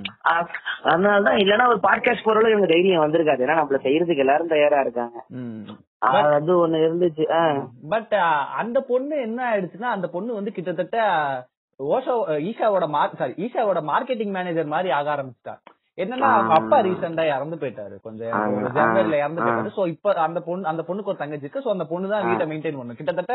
அந்த பொண்ணோட பிலிம் ட்ரீம் எல்லாம் சாக்ரிஃபைஸ் பண்ணி இப்ப பேங்க்ல போய் வேலை செஞ்சுட்டு இருக்கு. அப்பப்ப கால் பண்ணுவோம். பேசுவோம் என்னமா பண்ணுவோம். பட் நானும் சரி பேசலாம்னு பண்ணுவோம் பாப்போம். ஒரு பத்து நிமிஷம் கழிச்சு அது ஓசோ பத்தி ஆரம்பிச்சிடும் தான் கோத்தாங்கிற மாதிரி வச்சிருவேன். எனக்கு அந்த ஓசோ பத்தி ஈஷா பத்தி பேசினாலே ஒரு என்ன ஆகும்னா அந்த பொண்ணு என்ன சொல்லும்னா ஈஷால எப்படி இருக்கும்னா காலையில வந்து ராகி கஞ்சி கொடுப்பாங்களாம் மத்தியானம் வந்து அரிசி கஞ்சி ஒரு ஆப்பிள். ராத்திரி வந்து அது என்னத்தி அது பசிக்கும் அது? என்னத்த வயிற்றுக்கு போகும் அது? நான் கிட்டத்தட்ட ஒரு வருஷம் கழிச்சு அந்த பொண்ணு பாக்கும்போது கொஞ்சம் நல்லா இருந்தது. ஒரு வருஷத்துக்கு முன்னாடி பாக்கும்போது அழகா இருந்தது. ஒருவேளை இல்ல மூளையே மங்கி போயிடும். சாப்பிட்டா அப்ப யார் சொன்னாலும் கேக்குற மாதிரி அதுவே ஒரு ட்ரக் மாதிரி தான் கம்மியா சாப்பாடு கொடுக்கறது. ஆமா. ஒரு ராகி கஞ்சில என்ன கலந்து கொடுக்குறான் கம்னாட்டி அவன்? யாரு தான் நிறைய பேரு பாத்துருக்கேன்ப்பா நிறைய பொண்ணுங்க இந்த மொட்டை அடிச்சுட்டாங்க சன்னியாசம் சேரணும். அவங்க அப்பா எல்லாம் கதை நெஞ்சில் அடிச்சுட்டு அழுததெல்லாம் பசங்க பாத்துருக்கானுங்க போல. பொண்ணோட அப்பா இறக்கலனா கிட்டத்தட்ட இது அங்க சன்னியாசியாவே ஆயிருந்திருக்கும். ஆயிருந்திருக்கும். அவங்க அப்பா இறந்தது போய் தான் இங்க விட்டுட்டு வந்தது. ஆன்மீகம். எல்லாம் எல்லாம் ஒரு எல்லாம் இவனோட மித்தாலஜி தான். ஆனா வந்து ஓஷோ சொல்லுது நான் போனதுக்கு அப்புறம் என்ன மாதிரியே காஸ்ட்லி ஆசிரம் போட்டு அவ்வளவு பேர் ஆரம்பிப்பான் பாருங்க அப்படின்னு. என்ன சொல்லுதுன்னா நான் ஒரு பிளான் ஒண்ணு போட்டு கொடுத்துட்டேன். ஒரு ஆசிரமம் எப்படி ஆரம்பிக்கணும் எப்படி சென்டர் எவ்வளவு காசு வாங்கணும். எப்படி பணக்காரர் இருக்கணும் நான் சொல்லி கொடுத்துட்டேன். என் டெத்துக்கு அப்புறம் எவ்வளவு பேர் இப்படி ஆரம்பிக்கிறாங்க அதுவும் சொல்லிட்டு தான் சாகுது அது. நான் தான் கடைசி ஆத்தன்டிக்கா நீங்க நம்ம நம்பல. எனக்கு அப்புறம் வர்றவங்க எல்லாம் என் கதையை தான் அடிச்சு விடுவாங்க. ஆனா அதே மாதிரிதான் இருக்கு. எனக்கு இந்த பாட்காஸ்ட் கேக்குறவங்களுக்கு ஒரு செட் ஆஃப் கும்பலுக்கு நீங்க ஒரு பதில் சொல்லும் நீங்க எக்ஸ்பிளைன் கண்டிப்பா. எனக்கு என்னன்னா இப்போ வந்து நான் ஈஷா வந்து நான் மாதிரி சொல்லும் போது அந்த ஆள் வந்து அந்த ஃபாரஸ்ட் லேண்ட்ல இருக்க ஆஹ் ஆமா. இது பண்ணி. துரத்தி விட்டு இது பண்றாங்க. அதுக்கு ஒரு. முட்டு கொடுப்பானுங்க என்னன்னா அந்த ஆள் ட்ரைபலே வாழ வைக்கிறாருல இந்த புண்டைய யாரு வாழ வைக்கிறதுன்னு எனக்கு ஒரு கேள்வி ரெண்டாவது என்ன. சொல்லுவாங்கன்னா ஈஷா ஈஷா வந்து சத்குரு வந்து ஒரு ரெகுலர் சாமியார் கிடையாது. அந்த ஆள் வந்து ஒரு மத- மதத்தை போதிக்கிற ஆள் கிடையாதுன்னு. ஆனா எனக்கு அது நம்பிக்கை இல்ல. அந்த ஆள் வந்து அப்படி ஈயத்தை எப்படி வேணாலும் பூசலாங்கிற மாதிரி இருக்கும். சோ இந்த மதத்தை வந்து பேசல. அந்த ஆள் வந்து ஆன்மீகத்தை பேசுறாரு. இவங்களுக்கு நீங்க என்ன சொல்லணும்னு எதிர்பார்க்கறீங்க? இல்ல இல்ல. அவர் வந்து இந்துத்துவா தான் பேசுறாரு. அது ஓப்பனா இங்க வந்து தந்திரா சக்தி சிவன் சொன்னாரு. என்ன என்ன ஒரு இதுல சொல்லுவீங்க? மதத்துல சொல்லுவீங்க? இந்தியா வந்து இந்து இந்துக்குள்ள அதிகமா அடங்கி யோகா பண்ண நாடுனாலே அங்க ஒரு மதம் வந்து உட்கார்ந்துருக்கு ம். நீங்க ஓஷோ எடுத்தீங்கன்னா புத்தரை பத்தி பேசுற அதே புக்கு ஃபுல்லா கிருஷ்ணரை பத்தி பேசியிருக்காரு. அதே மாதிரி ஃபுல்லா நபியை பத்தி பேசியிருக்காரு. வேற எல்லா ரிலிஜனை பத்தி அந்த புக் போட்டிருக்காங்க. என்கிட்ட கேட்டா எனக்கு ரிலிஜனை தாண்டி ஒரு எக்ஸ்பீரியன்ஸுக்கு உங்க எல்லா சாமியை பத்தி நான் ஃபர்ஸ்ட் பேசிக்கிறேன்னு சொல்றான். அந்த ஆள்கிட்ட பாகுபாடு இல்ல. இவர் தெளிவா தாண்டுறாங்கிறது இந்தியாவோட இந்துத்துவா இந்து இந்துக்குள்ள இருக்கிற ஒரு சாமி தான் உங்களுக்கு ஓஷோ வந்து எந்த ஒரு அஹ், அது கிறிஸ்டினோ முஸ்லீமோ உட்காந்து இது படிக்கலாம் உங்களுக்கு ஈஸியா உங்களால முடியாது. நல்லா பாருங்க பிஜேபி ஆட்சிக்கு அப்புறம் தான் growth மிக பெருசா ஆச்சு. நான் ரொம்ப நானும் அவர் ரொம்ப நம்பினேன். ஏன்னா ஓஷோ இறந்து ஓஷோ எனக்கு என்ன டவுட் இருந்துச்சுன்னா ஓஷோ மாதிரி ஒரு குருவை நேர்ல பார்க்க முடியலன்னு ஒரு வருத்தம் இருந்துச்சு. ஈஷாவை அப்படிதானே ஃபாலோ பண்ணி ஒரு நாள் போயிட்டு வந்தேன். போகும்போதே தெரிஞ்சது எங்கேயோ தப்பு இருக்கு. இல்ல எனக்கு அந்த ஃபீல் இல்லையேன்னு தெரிஞ்சது. அதெல்லாம் வெறுமே ஒரு இந்துத்துவா இந்து மதம் சம்பந்தப்பட்ட ஒரு சாமியார் தான். பியூர் இதுங்கிறது இதுல வரவே வர இப்ப நீங்க ஜெய கிருஷ்ணமூர்த்தி எல்லாம் படிச்சீங்கன்னா. கடவுள் கோயிலுங்கிற ஒரு இதையே தூக்கி போடு அப்படிம்பா. ம். அதுதான் உண்மையான ரிலீஜன் இந்த விஷயம் வந்து. நீங்க ஒரு சிவன் சொல்லும் போது யாரு சிவன்? முஸ்லீமா ஒரு சிவன்? இல்லையா. இந்துங்கிற ஒரு வார்த்தைக்குள்ள ஒரு கடவுள் தானே அப்படி அப்படி சொல்ல மாட்டானுங்க. சிவன்கிறது வந்து அவர் கடவுளே கிடையாது. அவர் வந்து ஒரு மனித பிறவி அவர் கடவுள் ஆயிட்டாரு அவர் எந்த மதத்துக்கும் கட்டுப்பட்டவர் கிடையாதுன்னு அப்படி ஒரு உருட்டு விட்டுருவாங்க அப்படின்னா அந்த பேரே வைக்க வேணுமே. நீங்க வேற ஏதாவது ஸ்டைலான ஒரு பேர் வச்சுக்கலாமே. இப்போ அல்லாங்கிறதுமே அப்படித்தானே உங்களுக்கு வருது. எதுவுமே இல்ல எங்கேயுமே இருக்கிற ஒரு கடவுளுங்கிற ஒரு பேர் தானே. அவரோட பேரை சொல்லிட்டு போங்க. நாங்க எல்லாம் கும்பிட்டு போறோம்.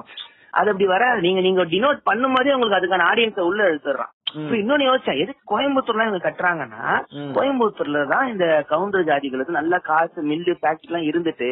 ஃப்ரீ டைம்ல என்ன பண்றது தெரியாம இங்க வந்து தியானத்துக்கு காசு கட்டுற ஜனங்க அங்கதான் இருக்கானுங்கன்னு ம். ஓ அதனாலதான் இந்த மலை அவருக்கு பிடிச்சிருக்கா? நான் கூட பிளாஷ்பேக் எல்லாம் சொன்னாரப்பா நினைச்சுக்கிட்டு இருந்தேன்.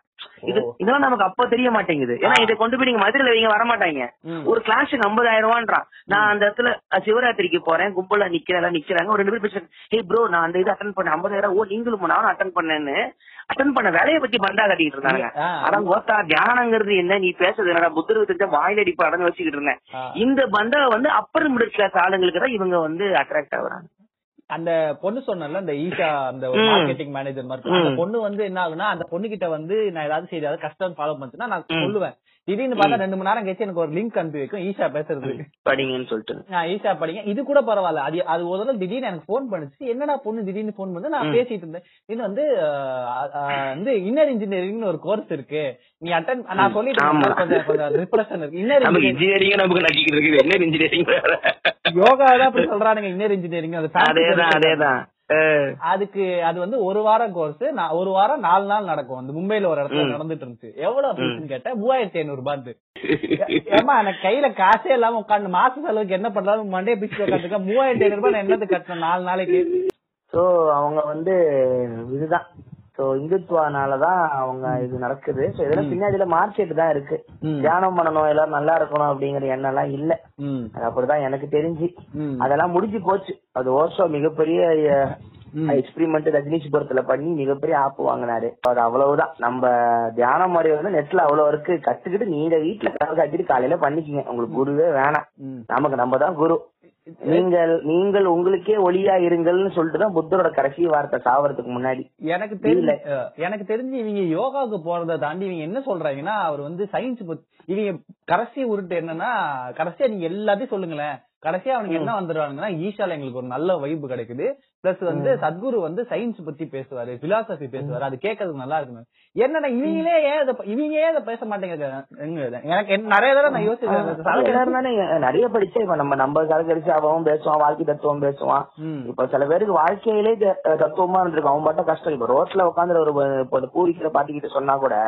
அது எப்படி லைஃப் ஹேண்டில் பண்ணுதுன்னு சொல்லும். அதுவும் தத்துவம் தான். அது அதுக்கு நீ ஃபுல்லா இங்கிலீஷ் புக் படிக்கணும்னு தேவையில்லை. ரொம்ப சாதாரணமா ஒரு ஆட்டக்காரத்தை நீ உட்காந்து கேள்வி கேட்ட கூட அவர் லைஃப்ல கடந்தத சொன்னாலும் அவங்க அரண்டுரும் ஓ நம்மளாம் எவ்வளவு தேவலாம் போலயே அவனுங்களாம் எவ்வளவு தாண்டி வந்திருக்கானுங்கன்னு இப்போ எல்லா மனுஷனும் அவனுக்கான ஒரு தத்துவத்தை பாத்துக்கிட்டு இருக்கான். உங்களுக்கு மெடிடேஷனுங்கிறது மட்டும்தான் உங்களுக்கு சொல்லி தரதுக்கான அந்த ஒரு கிளாமர்னஸ் இவங்க கத்துக்கிறாங்க. அவரோட வாய்ஸ் டோனா இருக்கட்டும். அவரோட அந்த ஒரு அவுட்லுக்கா இருக்கட்டும். அந்த ஸ்டேஜ் செட்டிங் அந்த அந்த கூட சிச்சருங்க போற பந்தா. அதுலயே உங்களுக்கு ஏதோ அண்ணனுக்கு இருக்கும் போல அப்படிங்கிற ஒரு ஃபார்மட் கொண்டு வந்துரும் அதனால இதெல்லாம் ஒரு ஸ்ட்ரக்சர்டு ஒரு ஸ்ட்ரக்சர்டு ஒரு பிசினஸ் பிளான் சோ ஆக மொத்தத்துல அந்த எப்படி எப்படி நம்மள ப்ரொஜெக்ட் பண்ணிக்கிறோங்கிறத பொறுத்து தான் இந்த மார்க்கெட்டிங் ரன் ஆகுது. ஆமா ஆமா ஆமா சீரியஸா அப்ப எனக்கு எனக்கு- தெரிஞ்சு நீங்க நீங்க படம் எடுக்கிறத விட்டு நீங்க இந்த மாதிரி பாட்காஸ்ட் ஓக்கல் வழி நடக்கிறத விட நீங்க இந்த மாதிரி ஒரு ஏன் நீங்க ஒரு சாமியார் எடுக்கக்கூடாது நீங்க நான் யோசிச்சு யோசிச்சுக்கிட்டு இருந்தேன் நான் யோசிச்சுக்கிட்டு இருந்தேன். ஓஷோ பாட்காஸ்ட் போட்டு ஒரு ஐம்பது பேராவது என்கிட்ட புக்கு கேட்டாங்க. ஐம்பது பேரை கன்வெர்ட் பண்ணிட்டு இன்னொரு நூறு இருநூறு பேரை பண்ணிட்டு பூனேல இருக்கிற ஆசிரமத்துக்கு போன் போட்டு இங்க ஒரு பிரான்ச் ஆரம்பிச்சு ஆசிரமம் கட்டி கொடுத்துட்டு வெள்ள ஜிபா போட்டு உட்காந்துட்டு ஒரு போட்டோ வச்சு நான் போய் தியானம் சொல்லி தரேன் சரின்றுவாங்க லட்சத்துல சம்பாதிச்சு போயிடுவாங்க மொத்தம் ஒரு படத்தை எடுத்துட்டு இவ்வளவு சாவறதுக்கு அது ஈஸியான வழி. டெம்பிள் மங்கியை சேர்ந்தவங்க எல்லாம் வாங்க நீங்க ஒரு உண்மையான- முடிஞ்ச நம்ம பசங்க வந்து அண்ணன் நல்லா இருக்கணும் வந்து உட்காந்துருவானுங்க. ஓமா ஓம்ல ஓம் அப்படின்னு போக வேண்டியதுதான் நம்ம அன்ன- அன்ன- அன்னைக்கு அன்னைக்கு வந்து சும்மி வந்து உங்களுக்கு ஒரு பாட்காஸ்ட் நடத்தோம் ஆமா. பாவையா சும்மி மிகப்பெரிய ஒரு வருத்தம் அது நடந்தது இந்த ஹேக்கு மிகப்பெரிய வருத்தம். எங்க எல்லாருக்குமே காண்டு. பெரிய அவங்க எல்லாருக்குமே ஒரு இன்ஸ்பிரேஷனே அவங்கதான் அவங்களுமே சொல்லிதான் எனக்கு நானே வந்தேன். நீங்களா வரணும்னே வாங்கினேன். நல்லா இருக்குனே இந்த இடம் பார்த்தா இவ்வளவு பெரிய ஒரு ஃபேன் பேஸ் இருக்குன்னு எனக்கு தெரியாது பாட்காஸ்ட் ஆடியன்ஸ் அவங்க தான் உருவாக்குனதே. ரொம்ப கண்டிப்பா. கஷ்டப்பட்டவனே ரொம்ப நாளா எங்களுக்கு யாருமே வரமாட்டாங்க. ரொம்ப மாசம் அப்புறம் பொறுமையா வந்தாங்க. ஜனங்க ஹிஸ்டரி இவங்க அவங்களுக்கு ஆவாதவங்க மோதி இருக்கலாம் கருத்து வச்சிருக்கலாம் சண்டை போட்டிருக்கலாம். ஆனா ஒருத்தங்களை காலி பண்றதுங்கிறது வந்து அது ஒரு எத்திக்ஸே கிடையாது. அது யார் வேணா பண்ணிட்டு போலாமே. எங்க ரெண்டு பேருக்கும் ஒரு ஆள் மேல டவுட் இருக்கு பட் நாங்க யாரும் சொல்ல மாட்டோம். தெரியும் தெரியும். எனக்கும் எல்லாமே புரியுது எனக்கு. வராமலே போகுது எனக்கு என்ன அவங்க திருப்பி வருவாங்க. அதுக்கப்புறம் பாத்துக்கலாம். முதல்ல எனக்கு அவங்க திருப்பி வர்றத பத்தி மைண்ட் ஓடுது. எவங்கிறது ஆடு அது வாசிக்கும் குதிர்ல இருக்கிறது. நீ ஏன் அதெல்லாம் ஃபீல் பண்ணிக்கிட்டு? ஆமா. இப்ப வந்து நீங்க வந்து சொல்லிட்டு இருந்தீங்க இந்த மாதிரி வந்து ஒரு பூக்கடைக்கார அம்மா ஒரு ஆட்டக்கார கிட்ட ஆமா, life வந்து ஆமா. handle பண்ண. எனக்கு என்னன்னா ஒரு விஜய் வரதராஜின் பார்வையில் விஜய் வரதராஜ் யாரு? சோ இப்ப நாங்க வந்து ஆயிரம் விஷயம் நாங்க விஜய் வரதராஜ் சொல்ல நான் வந்து உங்களுக்கு ஒரு ரெண்டு மாசம் பேசிட்டேன். பட் அது வந்து விஜய். வரதராஜ் கிடையாது. எனக்கு இருக்கிற உங்க ஒப்பீனியன் எல்லாமே வந்து ஒரு அவுட்டர் பெர்ஸ்பெக்டிவ் தான். எனக்கு. எங்க அது பிரேக் ஆச்சுன்னா ஒரு நாள் அவங்க கிட்ட போன் பேசிட்டு இருக்கும்போது இப்ப பாப்பா வருதுப்பா அழுதுட்டு வரேன். எனக்கு அப்பதான் ஸ்ட்ரைக் ஆகுது. ஒரு விஜய் வரதராஜுக்கு ஒரு குடும்பஸ்த அவருக்கு ஒரு குடும்பம் சோ உங்க பார்வையில விஜய் வரதராஜ் யாரு? இப்ப வந்து என்னோட பயோல வந்து நான் ஒரு இன்டர்நெட் ஆர்டிஸ்ட்னு போட்டிருப்பேன். பயோல ஃபேஸ்புக் பயோல இன்டர்நெட் ஆர்டிஸ்ட்னு போட்டிருப்பேன். அதுல எனக்கு பெரிய ப்ரைடும் கூட. நாங்க இருந்து வந்த ஒரு ஆர்டிஸ்ட் அப்படின்னு சொல்லிட்டு என்னோட கெரியர்னு வந்தா நான் வந்து இந்த பிலிம் மேக்கிங் தான் வந்தது. பிலிம் டைரக்ஷன் பண்ணணும். ஒரு இருபது இருபத்தஞ்சு படம் இது வரைக்கும் இந்தியாவுல வந்து பேச பயந்த பேச ம். தயங்கன இது மாதிரி ஒரு படம் எடுத்துட்டான் அப்படின்னு சொல்லிக்கிற மாதிரி படம் எடுக்கணும் ம். அது என்னோடது. பேசிக்கா நான் ஒரு ஆர்டிஸ்ட். அந்த ஆர்டிஸ்ட்ல வந்து எனக்கு எந்த ஃபார்ம்ல எனக்கு சொல்ல முடியுதோ அதை நான் சொல்லிடுவேன். இதுலதான் சொல்லுவேங்கிறது இல்லாம எடுத்துக்கிறதா என்ன நான் பாக்குறது. வந்ததே இது வந்ததே இதுக்குதான். இப்ப என்னால அதை ஒரு கவிதையா சொல்ல முடியுமோ கத்தி மைக்ல கத்த முடியுமோ ஸ்டாண்டப்பா பண்ண முடியுமோ. ராப் சாங்க பண்ணணும் அதனாலதான் இருக்கிற எல்லா மீடியமும் நான் ட்ரை பண்ணி பார்த்துட்டு எல்லாத்துலயுமே ஒரே வாய்ஸ் தான் கேட்கும். விஜயவராஜ் ஒரு வாய்ஸ் என்னன்னா நம்ம ஊர்ல வந்து ஹிப்பாக்ரசி வந்து அதிகமா இருக்கு அதை உடைச்சிட்டு உண்மையிலே பி ட்ரூத்தா இருக்கிறவங்களோட நான் கனெக்ட் ஆனாலே போதும் அப்படிங்கறது ட்ரிபிள் மங்கிஸோ நானும் பண்றது மெயின் விஷயமே. இல்லங்க நாங்க நாங்களாவே இருந்துக்கிறோம். அவங்க தான் இப்போதைக்கு இந்த நாட்டுக்கு தேவை.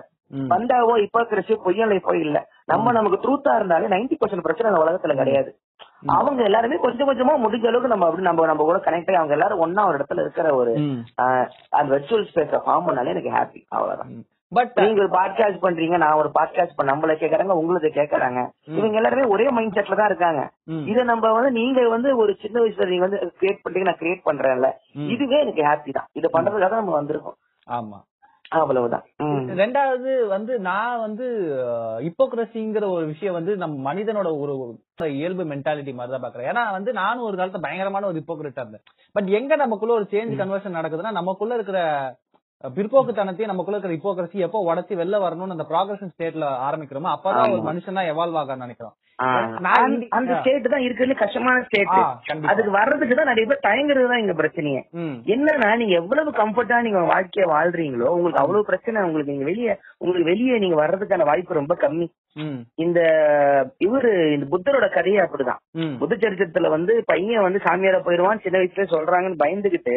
அவருக்கு டுவெண்ட்டி ஃபோர் ஹவர்ஸ் அவருக்கு செக்ஸ் சாப்பாடு அவங்க அப்பா ராஜானால எல்லாமே பண்ணிடுறாரு புத்தருக்கு நார்மல் வாழ்க்கைய பத்தி எதுவுமே தெரியல.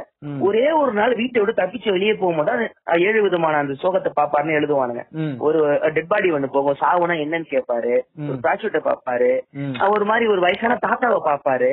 ஓ நம்ம லைஃப்ல இவ்வளவு இருக்குதான் கேள்வி கேட்கும் போது அவருக்கு ஆன்மீகத்து மேல ஒரு இது வருதேம்பாங்க கண்டிப்பா. இதே மாதிரிதான் நம்ம ஒரு கம்ஃபர்ட் ஜோன்ல நம்ம வளர்ந்துகிட்டு இருப்போம். அதை தாண்டி ஒரு விஷயம் நமக்கு பிரேக் ஆகும் போதோ நம்ம தப்பான இடத்துல தான் இருந்திருக்கோம். நம்மளே நம்ம ஃபர்ஸ்ட் நம்ம பிரேக் பண்ணிக்கணும் போலங்கிற ஒரு ஸ்டேட் வர்றதுக்கு தான். நம்மள மாதிரி ஆளுங்க பண்ண ஆர்ட் வந்து அவங்களுக்கு ஒரு டோர் மாதிரி இருக்கும் கண்டிப்பா அது. சினிமா அது எனக்கு ஆர்ட் சினிமாவும் ஒரு விதமான ஆர்ட் தான். ஏன்னா வந்து சினிமா நான் வந்து ரெண்டாயிரத்தி பதினஞ்சு வரைக்கும் சென்னையில இருந்தேன். அதுக்கப்புறம் நான் பூனே வந்தேன். பூனே. வந்த போதுதான் என் லைஃப்ல வந்து ஒரு டேர்னிங் பாயிண்ட் பண்ணி அப்பனா நான் நீங்க சொன்ன மாதிரி ஒரு என் உலகம் வந்து ரொம்ப ஒரு சின்ன ஸ்பேஸ்ல இருந்தது. அதை விட்டு நான் வெளில வரும்போது நான் லைஃப்னா என்ன? அது எவ்வளவு கஷ்டம்? லைக் இதுல இவ்வளவு. விஷயங்க இருக்கான்னு தெரிய வருது.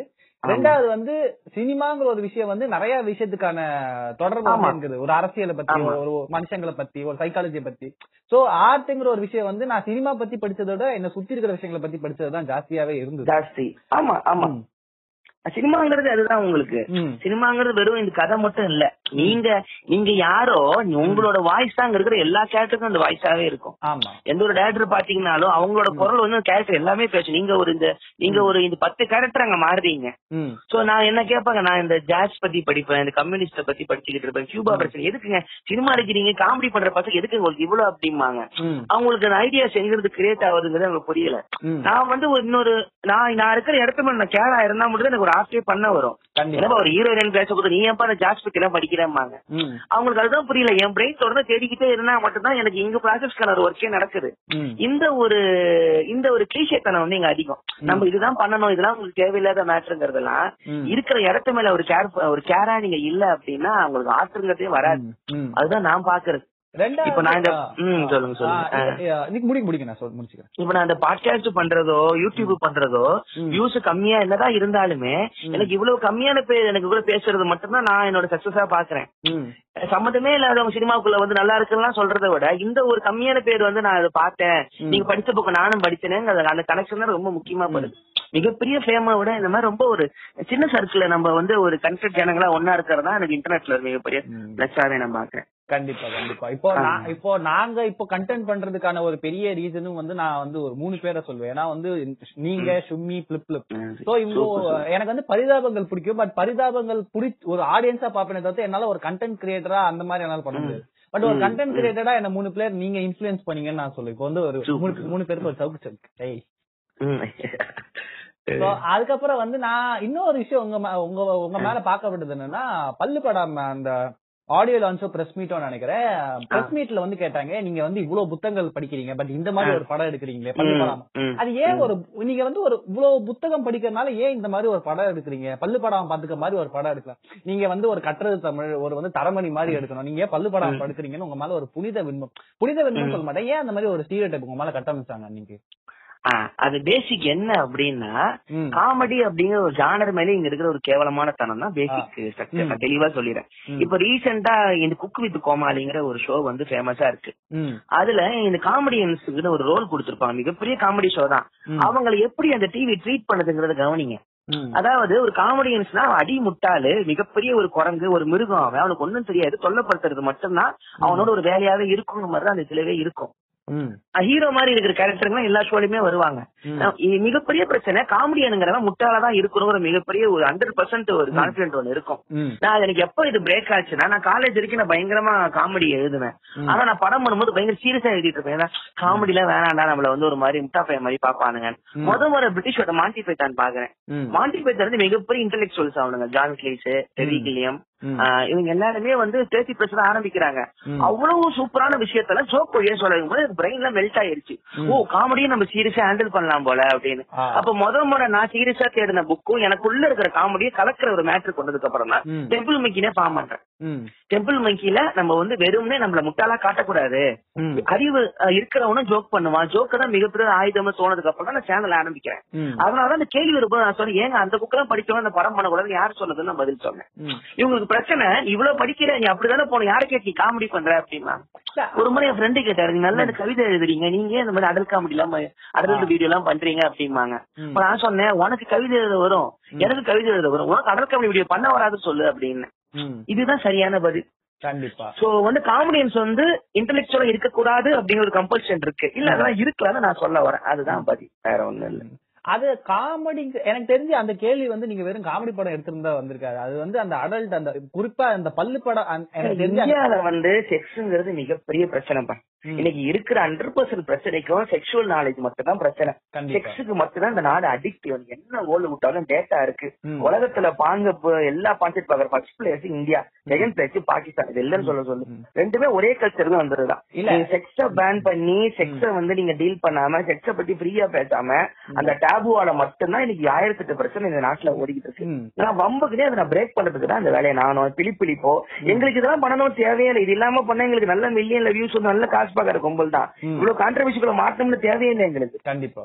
இந்த டேபுவை பிரேக் பண்றதுக்காக தான் இவ்வளவு போட்டு இந்த உழைக்கிறது. இப்ப என் படம் எடுத்தேன். நான் ஒண்ணு ஈஸியா ரிலீஸ் பண்ணல. டெல்லி வரைக்கும் போயிட்டு ஒரு வருஷம் சென்சார் போய் வாங்கிட்டு தான் வந்தேன். அந்த ட்ரபுள் எனக்கே தேவையில்லையே. எனக்கு தெரியும் இது இவ்வளவு பிரச்சனை வரும்னு. இவங்க ஒன்னும் நேத்து எடுத்து இன்னைக்கு நாங்க ரிலீஸ் பண்ணி பத்து கோடி ரூபாய் பார்த்துட்டு வீட்டுக்கு போக போறது இல்ல. எனக்கு த்ரீ இயர்ஸ் டிலேக்கு நான் எடுத்த கண்டென்ட் தான் காரணம். தெரிஞ்சுதான் எடுக்கிறோம் இதெல்லாம். சரி இதை பேசாம யார் தான் பேச போறா அப்படிங்கிறது தான். பட் அதையும் தாண்டி நம்ம ஊர்ல வந்து எனக்கு தெரிஞ்சு அடல்ட் காமெடியும் லைக் ரொம்ப போட்டு எக்ஸ்பிளாய்ட் பண்ணிட்டாங்களோ தோணுது. எனக்கு உண்மையிலேயே இருட்டு அறையில் முரட்டு குத்தோ அரகர மகாதேவியோ திருசாதனம் சுத்தமா. அது எல்லாமே செக்ஸ் காமெடி ம். அதல் காமெடிக்கும் செக்ஸ் காமெடிக்கும் என்ன குழப்பிக்கிறானுங்கன்னா இந்தியால அந்த வார்த்தை இருக்கு. வெளிநாட்டுல காமெடி என்ன இருக்கு. வெளிநாட்டுல ஆர் ரேட்டட் காமெடிம்பாங்க இப்ப அமெரிக்கன் பே வந்து அவங்க ஆர் ரேட்டட் காமெடி அதை போனீங்கன்னா வெறும் அந்த எயிட்டீன் பிளஸ்ல இருக்க காலேஜ் பசங்களோட செக்ஷுவல் டிசைனை மட்டும் வச்சுதான் இருக்கும். கரண்ட் உங்களுக்கு அடல் காமெடி பேசிட்டு இருப்போம் மதர் பக்கருமா அவ்வளவுதான். உங்களுக்கு உங்களுக்கு வந்து இந்த இந்த இடத்துல வந்து இந்த ஸ்வேர் வேர்ட்ஸ் வரும். அவ்வளவுதான் உங்க ஊர் கணக்கே. இதுக்கு மேல போவாதீங்க அந்த ஊர்ல காமெடி சப்டாட்டிக் எல்லாம் கொடுக்க மாட்டாங்க இந்தியாவில தான் மிகப்பெரிய பிரச்சனையா இருக்கு. என் படம் வந்து செக்ஸ் காமெடி இல்ல அடல் காமெடி ஓகே. அது வந்து படம் பார்க்கும் போது தெரியும் டெபிள் பிங்கியோட படம் வெர்ஷன் மாதிரி இருக்கும் இதுதான் அதனாலதான் ஜனங்களுமே கமெண்ட்ல வராங்க இல்ல இது மத்த படமா இருக்காது இது வேற படம். எனக்கு விஜயராஜ் மேல எனக்கு நம்பிக்கை இருக்கு. கமெண்ட்ல வரும்போது அப்ப ஆடியன்ஸ் தெளிவா தான் இது புரிஞ்சுக்கிறாங்க அப்படின்னு நினைச்சுக்கிறேன். அது படம் வரும்போது தெரியும். ஓ ரோடு இதுதான் ப்ராப்பர் அடல் காமெடி போல அப்படின்னு. சோ அதனாலதான் ஆ. எனக்கு எனக்கு எனக்கு இன்னொரு டவுட்னா இப்போ வந்து எல்லாருக்குமே தெரியும் டெம்பிள் மங்கியோட ஃபாலோவர்ஸ் வந்து ஒரு குறிப்பிட்ட சர்க்கிள் தான் சொல்லிட்டு ஆமா ஆமா ஒரு ஏன்னா என்- ஃப்ரெண்ட்ஸ்ல எனக்கு எனக்கு தெரிஞ்சு என் சர்க்கிள்லயே நான் டெம்பிள் மங்கி பாப்பேன். இன்னும். ஒருத்தன் இருக்கான். பட் ஒரு ஆமா. காமன் ஆடியன்ஸ்க்கு எடுக்கும்போது இந்த ரெண்டு விஷயத்தை எப்படி நீங்க பேலன்ஸ் பண்ண போறீங்க? இல்ல நான் பேலன்ஸ் சினிமா எழுதும் போது அதனாலதான் அதனாலதான் ஸ்னீக் பீக் நல்ல ஹிட் ஆச்சு ஃபர்ஸ்ட் ஸ்னீக் பீக். நான் எழுதும் போது தெளிவா இருந்தேன். நீங்க ரெண்டாவது நீங்க ஸ்னீக் பீக் வந்து ரொம்ப கம்மியா போயிருக்கும். ஆனா அது எல்லாமே டெம்பிள் மேக்கி ஃபேன்ஸுக்கு ரொம்ப பிடிக்கும் அது. படத்துல அதுக்கான பேலன்ஸ் படம் ஃபுல்லா எழுதிருந்தேன் நீங்க ஆல்ரெடி பார்த்த ஜோக்கு இன்னும் பயங்கரமா இருக்கும். நீங்க பார்க்காத ஜோக்க நீங்க ஃபர்ஸ்ட் டைம் பாப்பீங்க இது ரெண்டுமே கதையில கலந்து எழுதியிருந்தேன் நான். இவங்களுக்கு நீங்க அடிக்கடி பார்த்து பழகினது உங்களுக்கு வந்து அதுல ஒரு வேற ஒரு ஆங்கிள் உங்களுக்கு இருக்கும். நீங்க இது வரைக்கும் பார்க்கவே பார்க்காத விஷயம் முத முறை பார்க்க போறீங்கிற கலப்பு இருந்தாலும் எனக்கு இங்க வியாபாரம் ஆகணும்ல. ம். மூணு கோடி ரூபாய் நீங்க படம் பண்றீங்க. நீங்க உங்களோட இதை போட்டு நீங்க நீங்க வந்து கல்ட்டா வீட்டுல உட்காந்துக்கலாம். நம்ம நம்பி காசு போட்டவங்களுக்கு என்ன இருக்கு. சோ வந்து நீங்க உங்களோட விஷயத்தை இப்போ இப்போ காலா கபாலிக்கு தலித்தியம் வந்து அவர் சொல்லி ஆகணும்னா அங்க ரஜினி தேவைப்படுது. ஹீரோயின் தேவைப்படுது. மாதிரி எனக்கு இந்த கதை தேவைப்படுது. இதுல டெம்பிள் மிங்கிக்கா நீங்க பார்க்காத கண்டென்ட் அவங்களுக்கு தரணும்னா முதல்ல அவங்களுக்கு சேர்த்து கொடுக்கணும். அந்த பேலன்ஸ் படத்துல இருக்கும். அதை பத்தி கன்ஃபியூஷனே இருக்காது. இது வந்து சில பேருக்கு மட்டும் தான் புரியுங்கிற காமெடிகள் உட்காரவே உட்காராது. ம். நீங்க மட்டும் டெம்பிள் மேக்கி மட்டும் பயங்கரமா கிளாப் அடிச்சு பார்த்தல சீன்லாம் ஏன்னா இது எங்க ஜோக் அப்படின்னீங்க. அதெல்லாம் அங்கங்க உள்ள ஈஸ்டர் இருக்குல்ல அங்க வந்துட்டு ஃபுல்லா வச்சிருக்கேன். இது அந்த வீடியோ வீடியோட பாக்கணும் பாக்கணும் வெயிட்டிங் வெயிட்டிங் வெயிட்டிங் வெயிட்டிங் சூப்பர்ப்பா உண்மையிலேயே நான் பல்லு படம் எனக்கு தெரிஞ்சு நான் மாஸ்டருக்கு அப்புறம் ரொம்ப வெயிட் பண்ற படம் வந்து பல்லு படம். ஆமா ரெண்டு விஜய் படம் ஒரு விஜய் படம் ரெண்டு விஜய் படம் இது நல்ல மூணு மூணு விஜய் படம். மூணு விஜய் படம் விஜய் சேதுபதி இருக்காரு. சூப்பர் விஜய் விஜய் இல்ல விஜய் சேதுபதி வந்து விஜயோட ஆல்டர் சொல்லிட்டு இருக்காங்க. நீங்க எதை பத்தி நினைக்கிறீங்க? இல்ல இல்ல. என்னன்னா அவ்வளவு பெரிய ஹீரோ ஆல்ட்ரிகோ இன்னொரு ஹீரோவை கூப்பிட மாட்டாரு. அது சீரியஸா எடுத்துக்காதீங்க. வந்து ரைட் அப்படி இல்ல அதான் நானே இருக்க ஆன்சரையும் சொல்ல ஜனங்க எல்லாம் சொல்லிக்கிட்டு இருப்பாங்க. ஒரு பெரிய ஹீரோவா இருக்க ஆல்ட்ரிகோ தன்னை தான் கேட்பாங்க. இன்னொரு ஹீரோவை கேட்க மாட்டாங்க. ஏன்னா அவரு நல்லா நடிக்கிற ஆளு. அது வந்து உங்களுக்கு கதையிலே உங்களுக்கு பயம் வந்துடும் நல்லா பண்றாரு அப்ப நம்ம நல்லா நடிக்கிறோம்? அவனுக்கு டவுட் வந்துடும் அதனால வந்து அப்படி வைக்க மாட்டாங்க. பாடியில வேணா வாய்ப்பு இருக்கு. பிராட் பிட்டுக்கு வந்து நீ வந்து நின்னுக்கோன்னு சொல்லுவாங்க. நம்ம ஊர்ல வந்து அது ஒரு சாப்பிடு வில்லனா தான் இருக்கணும்.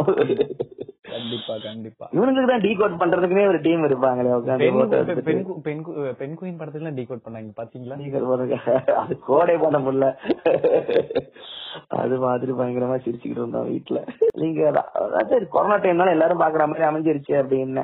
இல்லன்னா தியேட்டர்லாம் உங்களுக்கு ரொம்ப ஸ்ட்ரகிளா இருக்கும். இந்த டைம்ல வந்து படம்லாம் பயங்கர லக்கு உங்களுக்கு. போட்டி இல்லாம எல்லாரும் பொறுமையா பாக்குற மாதிரி அமைஞ்சிருச்சு. ஆனா ஆனா இதுக்கே வந்து பிளாக் பஸ்டர் பிப்டி டேஸ்ல போஸ்டர் ஒட்டினீங்க அது பாத்தீங்க பார்த்தேன் ஓடிடி படத்துக்கே இந்த மாதிரிலாம் போஸ்ட் ஓட்டுறாங்கன்னு யோசிச்சேன். என்னையா லாஜிக்குது அது என்ன அது என்ன சொல்ல அதுதான் இதுதான் இதுதான் இந்த கல்ச்சர் ஜோக்குக்கும் ப்ராப்பர் நார்மல் நார்மலா ஒரு வண்டியில போற நம்ம அப்பாவுக்கு கூட ஆமா ஐம்பது நாள் ஓடி இருக்குல்ல அவங்களுக்கு திருப்பி தெரியவும் போறது இல்ல. அவங்க தான் செவன்டி பர்சன்ட் கமர்ஷியல் காசு கொடுக்குற ஜனங்கனால அவங்கள மைண்ட்ல வச்சு தான் இந்த போஸ்டர் எல்லாம் ஒட்டுவாங்க. நீ கலாச்சா கலாச்சா போன அவங்களுக்கே தெரியும். இது கூட தெரியாத ஒட்டும் போது நம்ம கலாய்ப்போம் நம்மளோட பர்சன்டேஜ் அங்க கம்மி. அதனால நம்ம பிரச்சனையே இல்லை அவங்களுக்கு. எனக்கு வந்து டெம்பிள் மிங்கியோட ஒரு லைக் நான் நான் நிறைய நோட்டீஸ் பண்ண விஷயம் வந்து நம்ம சின்ன வயசுல வந்து ஏதோ ஒரு படம் பார்த்தா ஒரு ப்ரூஸ்லி படம் பார்த்தோம்னா அதே மாதிரி போயிட்டு கொல்ல பக்கத்துல உட்கார்ந்து விளையாடுவேன். எனக்கு வந்து அந்த குமார். குத்துறான் குஃபு மாஸ்டர் கத்துறா ஃபேவரட் வீடியோ அது எனக்கு. எனக்கு எனக்கு ரொம்ப எனக்கு ரொம்ப பிடிச்ச. வீடியோ திஸ் இஸ் அது வந்து சாரா அண்ணன் வந்துட்டு திஸ் இஸ் ஸ்டாம் அட்டாக்ல சொல்லுவது ஆமா என் கண்ணை திருப்பி கூடு பெண்ணே. ஆமா. சோ அந்த அந்த மாதிரி வீடியோ அந்த நேரத்துல அது- என்ன மாதிரி ஒரு மைண்ட் செட்ல ஏன்னா லிட்டரலா பாக்கும்போது நான் சின்ன வயசுல வந்து நாங்க இந்த மாதிரி தான் பண்ணுவோம் ஒரு படம் பார்த்து. அதே ரீக்ரியேட் பண்ணுவோம். படம் வந்து ரொம்ப பிடிக்கும். அதுவும் இந்த ப்ரூஸ்லி டைப் படம்லாம் டைம்ல எல்லாம் இந்த விஜய் டிவில எல்லாம் டப்பிங்ல போடுவானுங்க. நார்மலா டெக் டெக்லயே பசங்க வீட்டுல எல்லாம் இருக்கும் அப்ப இன்டர்நெட்ல பெருசா ஸ்ட்ரீமிங்லாம் இப்ப கிடையாது இல்ல. அப்ப அவங்க கேமரா குவாலிட்டிலாம் ரொம்ப கம்மியா இந்த ஹாங்காங்ல இருந்து எடுத்து அனுப்புவாங்க ப்ரூஸ்லிலாம் ம். கொஞ்சம் லோ குவாலிட்டி ஃபிலிம் இருக்கும். அதுக்கப்புறம் அவங்க ஹை பட்ஜெட் போயிட்டாங்க. அதுல டப்பிங் எல்லாம் வந்து எப்படின்னா அவங்க ஹாங்காங்ல பண்ணி ரிலீஸ் ஆயிரும். அமெரிக்காக்கு அந்த வெர்ஷன் வரும்போது பிலிம் ரோலும் கிழிஞ்சு போயிடும் டப்பிங் அங்க லோக்கலால வச்சு எடுத்தானா படம் மிகப்பெரிய ஹிட். அந்த ஃபார்மேட் எப்படின்னா வாய்ஸ் ரொம்ப அதாவது அவன் லிப்சிங்க்ல நாலு செகண்ட்ல பேசுவான் இவன் டப்பிங்ல இந்த பத்து செகண்ட் பேசுவான். சோ அதான் நோட் பண்ணி அவுட் ஆஃப் சிங்க்ல தான் படம் இருக்கும். சரி இந்த மாதிரி ஒரு பண்ணி பாக்கலாம் எக்ஸ்பர்ட் சொல்லிட்டு நேம்ல கையில கேமராவோட இல்ல.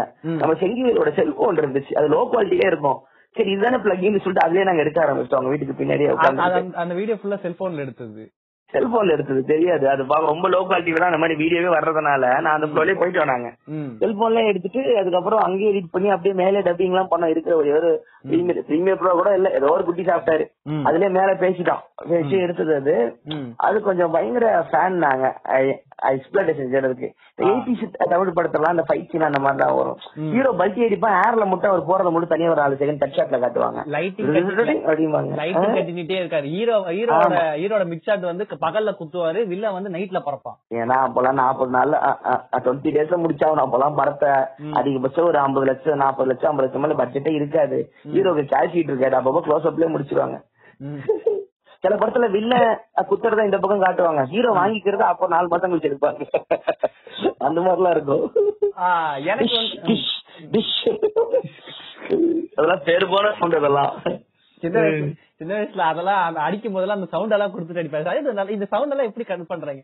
அப்புறமா தெரிஞ்சது மாட்டு தோலை தான் போட்டு அடிப்பாங்களா? மாட்டு தோல்ல இருந்து அந்த சவுண்டே கொடுப்பா. ஃபாலில் அந்த மாட்டு தோல்ல குத்தி குத்தி தான் அந்த சவுண்ட் எடுப்பாங்களா ஆமா இல்ல மாட்டுத்தோல் கூட பாலா பிதாமகன்ல கொண்டாந்து எனக்கு ரொம்ப ரியாலிட்டியா வேணும்னு. அப்பெல்லாம் அதுக்குன்னு இன்ஸ்ட்ருமெண்ட் வச்சிருப்பாங்க. பாலி ஆர்டிஸ்ட் அவர் நான் ஒரு முறை வேலை பார்த்து பாத்திருக்கேன். அவர் கையில ஒரு பெரிய பேக்கோட வருவாரு. எடுத்தா இந்த கொட்டாங்குச்சி ஸ்டிக்கு ஒரு அந்த ஸ்டீல் எல்லாமே எடுப்பாரு. அவர் ஒரு சீன் அப்படியே பாப்பாரு மைண்ட்ல ஏறிடும் அவருக்கு. நம்மளாம் உள்ள போகவே கூடாது அசிங்கமா கேட்பாரு. அவர் வேலை வந்து அவருக்கு தெரிஞ்சிடும் ஆனும் போது டக்கு டக்கு டக்கு அவர் சொல்லுவாரு இங்க ஒரு பேப்பர் கசங்குது பின்னாடி கேலண்டர் ஆடுது. நீங்க ஷூட்டிங் அதை நீங்க பாத்திருக்கவே மாட்டீங்க. அவருக்கு அதெல்லாம் ஜனங்க கவனிப்பாருங்க. அமைதியா இருங்கன்னு சொல்லி பேப்பர் கத்துக்கிறது இங்க ஒருத்தர் டேபிள் கீழே வைக்கிறான். போன் இப்படி விழாது. கட்டை இப்படி விழும் அவருக்கு ஒவ்வொரு அப்ஜெக்டோட சவுண்டும் இருக்கு மெமரியில இருக்கும். நாலு இன்ஸ்ட்ருமெண்ட் படபடபடன்னு போட்டு போயிட்டே இருப்பாங்க. நான் அப்படியே பாக்கறப்பா அது எவ்வளவு பெரிய ஒர்க் இதுன்னு. அவங்களுக்கு டேரக்டருக்கு போய் வளர்க்கறதுக்கு அவங்க கிட்ட ஒண்ணுமே இருக்காது. நாம அப்புறம் வேணாம்னு சொன்னா நம்ம ரிமூவ் பண்ணிக்கலாம். ஆனா ஆட் பண்றதெல்லாம் அவங்க வேலைதான். அது மிகப்பெரிய வேலை அது. சக் பண்ணிட்டு கிளம்பி போயிட்டே இருப்பாங்க படத்தை முடிச்சிட்டு. அது ஒரு நல்ல ஒரு ஆர்ட் ஃபார்ம் அது. சோ நீங்க ஒரு டைரக்டரா எனக்கு வந்து நீங்க டெம்பிள் மிங்கி பாத்துட்டு. எனக்கு வந்து பல்லு படம் ஏன்னா டெம்பிள் மிங்கில வந்து அந்த கிரீன் ஸ்கிரீன் கீ கூட பண்ண மாட்டீங்க கீ கூட பண்ண மாட்டோம். சோம்பேறி போயிலுங்க சோ அந்த இல்ல அது வந்து எனக்கு என்னன்னா அதுக்கு எனக்கு பெரிய ஒரு ஒரு எனக்கு வந்து ஒரு ஒரு ஆச்சரியமா இருந்தது. எப்படி வந்து ஒரு இடத்த வந்து எல்லாமாவும் கன்வெர்ட் பண்றீங்க? அது குறிப்பா வந்து சீமான் அந்த சிஎஸ்கே வீடியோ எடுக்கும் போது லிட்டரலா அந்த வீடியோ வந்து ஸ்டூடியோ எல்லாருமாவே கன்வெர்ட் பண்ணுவீங்க. அந்த ஒரு மிசான்ஸ் எப்படி நீங்க பண்றீங்க? ஒரு இடத்துக்கு போனா அந்த இடத்த உங்களுக்கு ஏத்த மாதிரி மாத்திக்கிறீங்க இல்ல பாக்குற சொல்லுவேன் அடிக்கடி சொல்லுவேன். யூடியூப்ங்கிறது அதுக்குதான் வந்துச்சு. யூடியூப்னா உன்னோட டிவின்னு அர்த்தம். டியூப்னா டிவி அவனுங்க ஊர்ல. என்ன ஆரம்பிச்சுன்னா நான் ஆரம்பத்திலே வந்ததுனால எனக்கு ஆஸ்தட்டிக்ஸ் தெரிஞ்சு. என்னன்னா சினிமா பண்ண முடியாம பெரிய பிராண்டிங் இல்லாம வீட்டுல சும்மா இருக்கிறவங்க நீங்க வீடியோ பண்ணா எப்படி இருக்கும்? அதுக்குதான் அதுக்குதான் இந்த டாட் காம் அப்படின்னு ஆரம்பிக்கிறான். வீட்டுல இருக்கிறவங்க நீங்க வீடியோ பண்ணுங்க என்ன இருக்கோ அதை வச்சு பண்ணுங்கன்னா. அப்ப ஆரம்பத்துல எப்படி இருக்கும்னா லேப்டாப் மேல அந்த வெப் கேமரா வச்சு அதை வச்சு பேசுற வீடு தான் அதிகபட்சமா வரும். எக்ஸ்பிரஷன்ஸ்ல அப்படிதான் ஆரம்பத்துல போட்டுக்கிட்டு இருந்தாரு. சோ நான் பாக்கும்போதெல்லாம் என்ன இருக்கோ அதை வச்சு பண்றவங்களுக்கு மட்டும் தான் சேனல் சொல்லிட்டுன்னு. நாங்க இப்போ வரைக்குமே ஒரு வீட்ல என்ன இருக்கோ அதை வச்சே ஃபார்ம் பண்ணி ஃபார்ம் பண்ணி இவ்வளவுதான் யூடியூப் இதை விட்டு மாத்த வேணாம். நேசரிக்ஸ் விட்டு போயிட வேணாங்க தெளிவா இருந்தோம். அதுக்குதான் வந்துச்சேன். இப்போ ஒரு சின்ன பாப்பா இருக்கும். இன்னைக்கு நான் வீட்ல இந்த மேக்கப் பண்ண போட்டேன். ஐலேஸ் அப்பவே வீடியோ ஆரம்பிச்சிருச்சு. அப்போ ஆரம்பிச்ச ரே வில்லியம் ஜான்சன் ஒருத்தர் இருப்பாரு. ஆன்லைன்ல ஈக்குவல்ஸ் த்ரீன்னு மிகப்பெரிய ஒரு ஷோ என் டைம்ல ஆன்லைன்ல வைரலான மூணு வீடியோ எடுத்து ரிவ்யூ போடுவாரு. அதிகபட்சம் ஃபிலிம் எல்லாம் வீட்லயே வந்து இந்த காமிக்ஸ் போஸ்டர் எல்லாம் அப்படியே ஒட்டிட்டு போற செவுத்து ஓரமா. அந்த அந்த செவுத்து தாண்ட மாட்டான் அந்த ஆளு. ஆனா யூடியூப்ல அதிகபட்சமான சப்ஸ்கிரைபர் அப்பதான் அந்த ஆளுக்கு இருந்துச்சு. அதெல்லாம் பார்த்துட்டு யோசிச்சேன். இவ்வளவுதான் யூடியூப் பியூடிபை இப்ப வந்தாங்க. பியூடிபைல மெதுவா ரைஸ் ஆனாரு. அப்ப வந்து ரே வில்லியம் ஜான்சன் அப்போ ஒரு ஆள் இருந்தார். ஒரு மூணு வைரல் வீடியோ அந்த வீடியோட ரிவ்யூ அவ்வளவுதான். திடீர்னு பார்த்தா அவர் வீட்டோட காட்டுற செவுத்துல குட்டியா ஒட்டிருக்கான் போஸ்ட் இதுதான் என் பேக்ரவுண்ட் அப்படின்றான். அவனே எடிட் பண்ணிப்பான். ஓ இதுக்குதான் வந்துச்சா யூடியூப் சொல்லிட்டு நாங்களும் அதே ஃபார்மேட்ல ஆரம்பிச்சோம். மதன் கௌரி நீங்களா? அதேதான். அது பார்த்ததுக்கு அப்புறம் தான் சரி அந்த அதுக்கு போய் அதை விட்டு நான் மாற விரும்பல. நான் ஆர்டிபிஷியல் நினைச்சா வைக்கலாம். இல்ல எல்லாம் ஒரே டேக்ல எடு. திடீர்னு கேமரா ஆன் பண்ணா என்ன இருக்குமோ அதுதான் நம்ம சேனல் அப்படிங்கறத நான் மெயின்டைன் பண்ணிக்கிட்டேன். அது கடைசியில சிரமமா இருந்துச்சு இப்படி இப்படி இப்படி டெம்பிள் மேக்கி வீடியோல ஒர்க் பண்ண ஒருத்தவருக்கு ஒரு படம் பண்ணது எப்படி இருந்தது? ஒரு ப்ராப்பரான short design production design short அதுதான் கண்டினியூ சொல்றேன் அதாவது யூடியூப் பண்ணிட்டு இருந்த எனக்கு திடீர்னு சினிமா கிடைச்சு நான் பயப்படல. நான் ஆரம்பத்துல இருந்து நான் சினிமாக்காக தான் நான் ரெடி ஆனதே காலேஜ் சேர்ந்ததே பிலிம் மேக்கிங் தான். சைடுல நான் யூடியூப் ஒரு தனி ஃபார்ம் எடுக்க ஆரம்பிச்சிட்டேன். எனக்கு இப்ப எழுதின கதைங்க எல்லாமே என் தனி வேர்ல்டு அது. அது நான் ப்ராப்பராவே கத்துக்கிட்டேன் சினிமாவை. நான் ரெண்டாயிரத்தி எட்டுல சொந்தமா ஏழு லட்சம் ரூபாய்க்கு இண்டிபெண்ட் படம் எடுத்து முடிச்சிட்டேன். அது அப்ப ரிலீஸ் பண்ணும்போது அது பெரிய கதை அது. ஏன்னா பிலிம் மேக்கிங் ப்ராப்பரா தெரியும். அந்த அந்த படத்தோட ட்ரைலர் நான் உங்க சேனல்ல ஆ பார்த்தேன் இருக்கு. அது தெளிவா இருக்கும். நான் அந்த டெக்னிக் நான் யூடியூப்ல நான் இது கொண்டு வந்தது இல்ல. அது தனி வேர்ல்டுன்னு இதை நம்ம ரொம்ப கேர்லெஸ்ஸா எடுக்கலாங்கிற ஒரு இன்டென்ஷனாவே இதை பண்றது. சோ எனக்கு அங்க போகும்போது எனக்கு வந்து பிலிம் மேக்கிங் டெக்னிக் எனக்கு வந்து பயங்கர நான் ரெடியா வந்ததே தான். எனக்கு என்னன்னா தைரியம் கொஞ்சம் அதிகமா இருந்துச்சு. ஏன்னா நடிக்கிறதெல்லாம் என் பசங்க. இன்னொன்னு எதுவா இருந்தாலும் சமாளிச்சிடலாம் அப்படிங்கறது யூடியூப்ல இருந்து ஒரு பெரிய அனுபவமா எடுத்துக்கிட்டேன். எனக்கு அங்க அவங்களே ஆச்சரியமா பாத்தீங்கன்னா மொத படம் போயிட்டே இருக்கான் வேகமா. எனக்கு தெரியும் அதெல்லாம் வேலை செய்யுங்க அப்படின்னு. ஒரு இடத்துல ஒரு ஒரு இடத்துல இது வேலை செய்யணும் டக்கு க்ளோஸ் போயிடுவேன். ஏன்? போதும் போதும் அதெல்லாம் கிளாப் அடிப்பானுங்க இப்படிமே சோ இந்த ஆடியன்ஸோட ரியாக்ஷன் எனக்கு ஒவ்வொரு வீடியோ போட்டு போட்டு பார்த்து பார்த்து பார்த்து பார்த்து அங்க அனுபவம் அதிகமாயிருச்சு. ம். ரொம்பலாம் பொங்காது இவ்வளவு பண்ணு போதும் அப்படின்னு. அந்த ஜட்மெண்ட் வந்து எனக்கு யூடியூபால தான் வந்துச்சு. நீங்க ஒரு காம்படிஷன் எடுக்கிறீங்க. ஏன் இதுக்கு மேல இருக்காத சொல்றேன் நான் போதும் பிளேட் ஆயிரும். அந்த ஜட்மெண்ட்லாம் உங்களுக்கு எப்போ வரும்னா உங்களோட இன்டராக்ட் பண்ணி பண்ணி பண்ணி இவங்க இவ்வளவுதான் கேட்பாங்க. அப்போதும் அந்த ஒரு டைம் சேவிங்லாம் நிறைய நடந்துச்சு எனக்கு. ஒரு செட்டு ஒண்ணு வரல அப்படின்னா மொத்தம் பேனிக்கே நின்றுவாங்க எனக்கு வேற என்ன பண்ணி ஏமாத்துறாங்கதான் எனக்கு தெரியும் அந்த இடத்துல.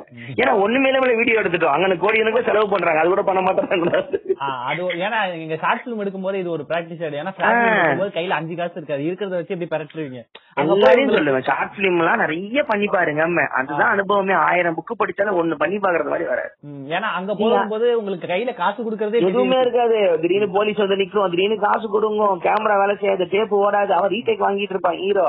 போன் வரும் வீட்டுல கோச்சுப்பாங்க.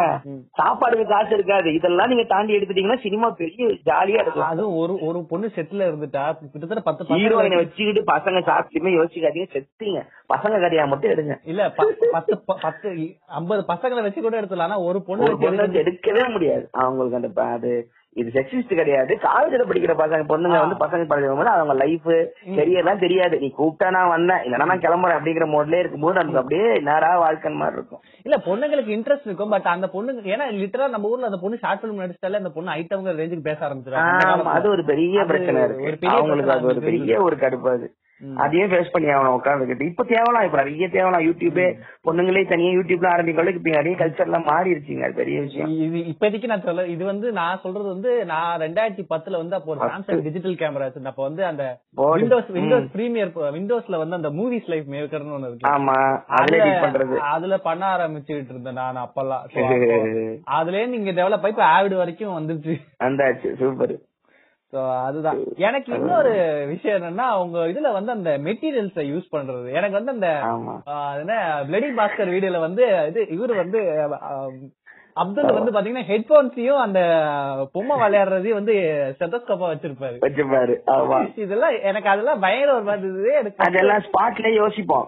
ஏன்னா நாங்க எந்த ஒரு ஆப்ஜெக்ட் நாங்க வாடகைக்குலாம் நாங்க இது எடுத்ததே இல்ல. அதிக எதுவுமே எடுத்தது இல்ல அதிகபட்சம் வள்ளுவர் வீடியோக்கு விக் வாங்கி அந்த தாடி விக்கு நூறு ரூபாய்க்கு அப்துல் எனக்கு தெரிஞ்சு அது ஒண்ணுதான் வாங்கி பாஸ் தாடி மட்டும் கஷ்டம் பாஸ் சரி கொண்டையும் இந்த இதுவும் விக் வாங்கி இது எல்லாமே வீட்டுல என்ன செட்டப் இருக்கோ அதை எடுத்து நாங்க மாத்திப்போம்.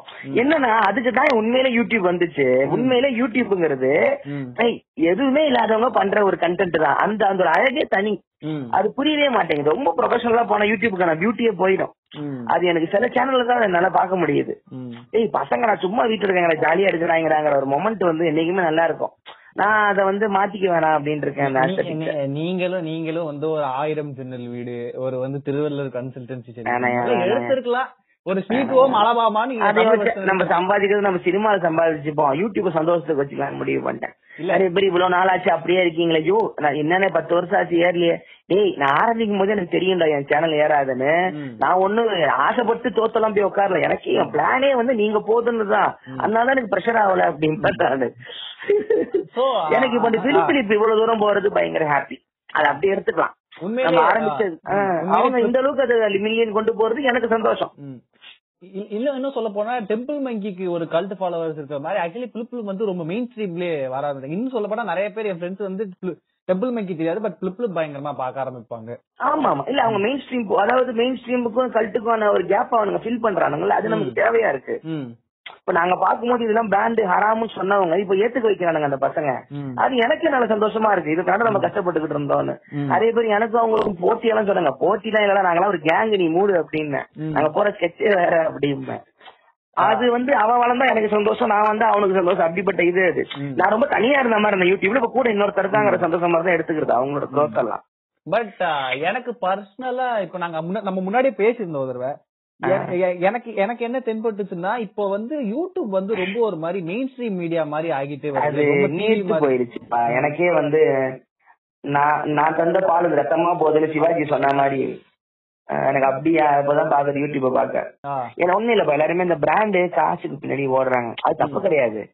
நான் இது என்ன ஆகுது நான் உண்மையை சொல்றேன். பிராண்ட் உங்களை செய்ய சொல்றான் கண்டென்ட் இதை செய்யுன்றான். அதுக்கு பின்னாடி ஏன் போறீங்கன்னு மட்டும்தான் எனக்கு ஒரு தார்மீக கோபம். பண்ணுங்க கண்டென்ட் பண்ணுங்க. உங்களுக்கு பிடிச்சத பண்ணல நான் அவன் சொல்றான் அவனுக்கு தான் நீங்க பண்ற மாதிரி இருக்கு. அது ஒண்ணுதான் பிரச்சனை ம். இப்ப பிலிப்பிலி பாருங்க பிராண்ட் எல்லாம் கேட்க மாட்டாங்க கேட்டாலும் பண்ண மாட்டானுங்க. எனக்கு அதனாலதான் அவங்களோட அந்த ஒரு ஆத்தென்டிசிட்டி மெயின்டைன் ஆயிட்டு இருக்கு. எனக்குமே வர மாட்டாங்க ம். வியூஸுக்கு சப்ஸ்கிரைபருக்கே வர மாட்டாங்க நாங்களும் போய் கேட்கறது இல்ல. சோ இதுதான் வந்து ஒரு சில சேனல் கிட்ட இப்ப ஆரம்பத்துல பயங்கர ரகலையா பண்ணீங்களே அப்புறம் ஏன்டா பேட்டர்ல போயிட்டீங்கண்ணே பிராண்டுனே ம். இமேஜ்னு ஒண்ணு இருக்குனே அது போயிடக்கூடாதுன்னு ஓ நீங்க இந்த பையன் தான் சினிமாவில் இருக்கு. நீங்க ஏன்டா அதெல்லாம் பயப்படுறீங்கன்னு யோசிப்பேன். அப்புறம் டீம் பெருசாயிருச்சுனே வாடகை இருக்கு அது செலவு இருக்குனே அப்படி இப்படின்னு சொல்லும்போதுதான் சரி இதுதான் நடக்குது போல பின்னாடி. சோ உங்களை கார்பரேட்லாம் உங்களை காலி பண்றது இல்ல நீங்க உங்களை கேள்வி கேட்கும் போது உங்களை அவனுக்குள்ள சேர்த்துக்கிறான். உன்னை பெருசாக்குறேன் எப்படி வேற மாதிரி இருக்கேன் சொல்லிட்டு உன்னோட இந்த கோவத்தை கம்மி பண்ணி விட்டுறான் எப்படி வந்து புத்தரு புத்தரே விஷ்ணுவோட அவதாரமும் அந்த மாதிரி. அதேதான் அதேதான். சூப்பர். நீ அப்படியே இந்த டைப்ஸ் ஆஃப் வீடியோ போட்டுக்கிட்டு அப்படியே அமைதியா உட்காந்துக்க அப்படின்றான். இல்ல இப்ப நீங்க ஒரு அமைச்சரை நீங்க கோவமா திட்டுறீங்க. அவரே வந்து வீடியோல உட்காந்துட்டாருனா கெஸ்டா எப்படி பேசுவீங்க நாளைக்கு அவரை? முடிஞ்சு போச்சு அவங்களுக்கு. எதிரியை அணைச்சிக்க வேண்டியதான் இதுதான் நடக்குது. டைப்ஸ் ஆஃப் வீடியோ வந்து எனக்கு ஆரம்ப காலத்துல வந்து அந்த யூடியூப் ஆரம்ப இந்த ஜியோ எல்லாம் வந்த காலத்துல நல்லா இருக்கு. இன்னைக்கு அது- நல்லா இருக்கும். இப்ப நல்லா இருக்கும். தம் கட்டி ஒரு டைம்ல ஸ்டாப் பண்ணிட்டாங்க பாருங்க. அது அவன் அந்த பையனை இப்ப ரொம்ப கிளாரிட்டியே போதும் அப்படின்ட்டான். வேற ஏதாவது பண்ணலாம் ட்ரை பண்றான் ஹரிபாஸ்கர். அது அவனை மட்டும் தான் பிடிச்சிருக்கு அந்த இடத்துல. Types of types of girls in first night எல்லாம் போட ஆரம்பிச்சிட்டானுங்க ஒரு டைம்ல டைப் ஆஃப் இந்த டூத் பிரஷஸ் எல்லாம் பார்த்தம்பா.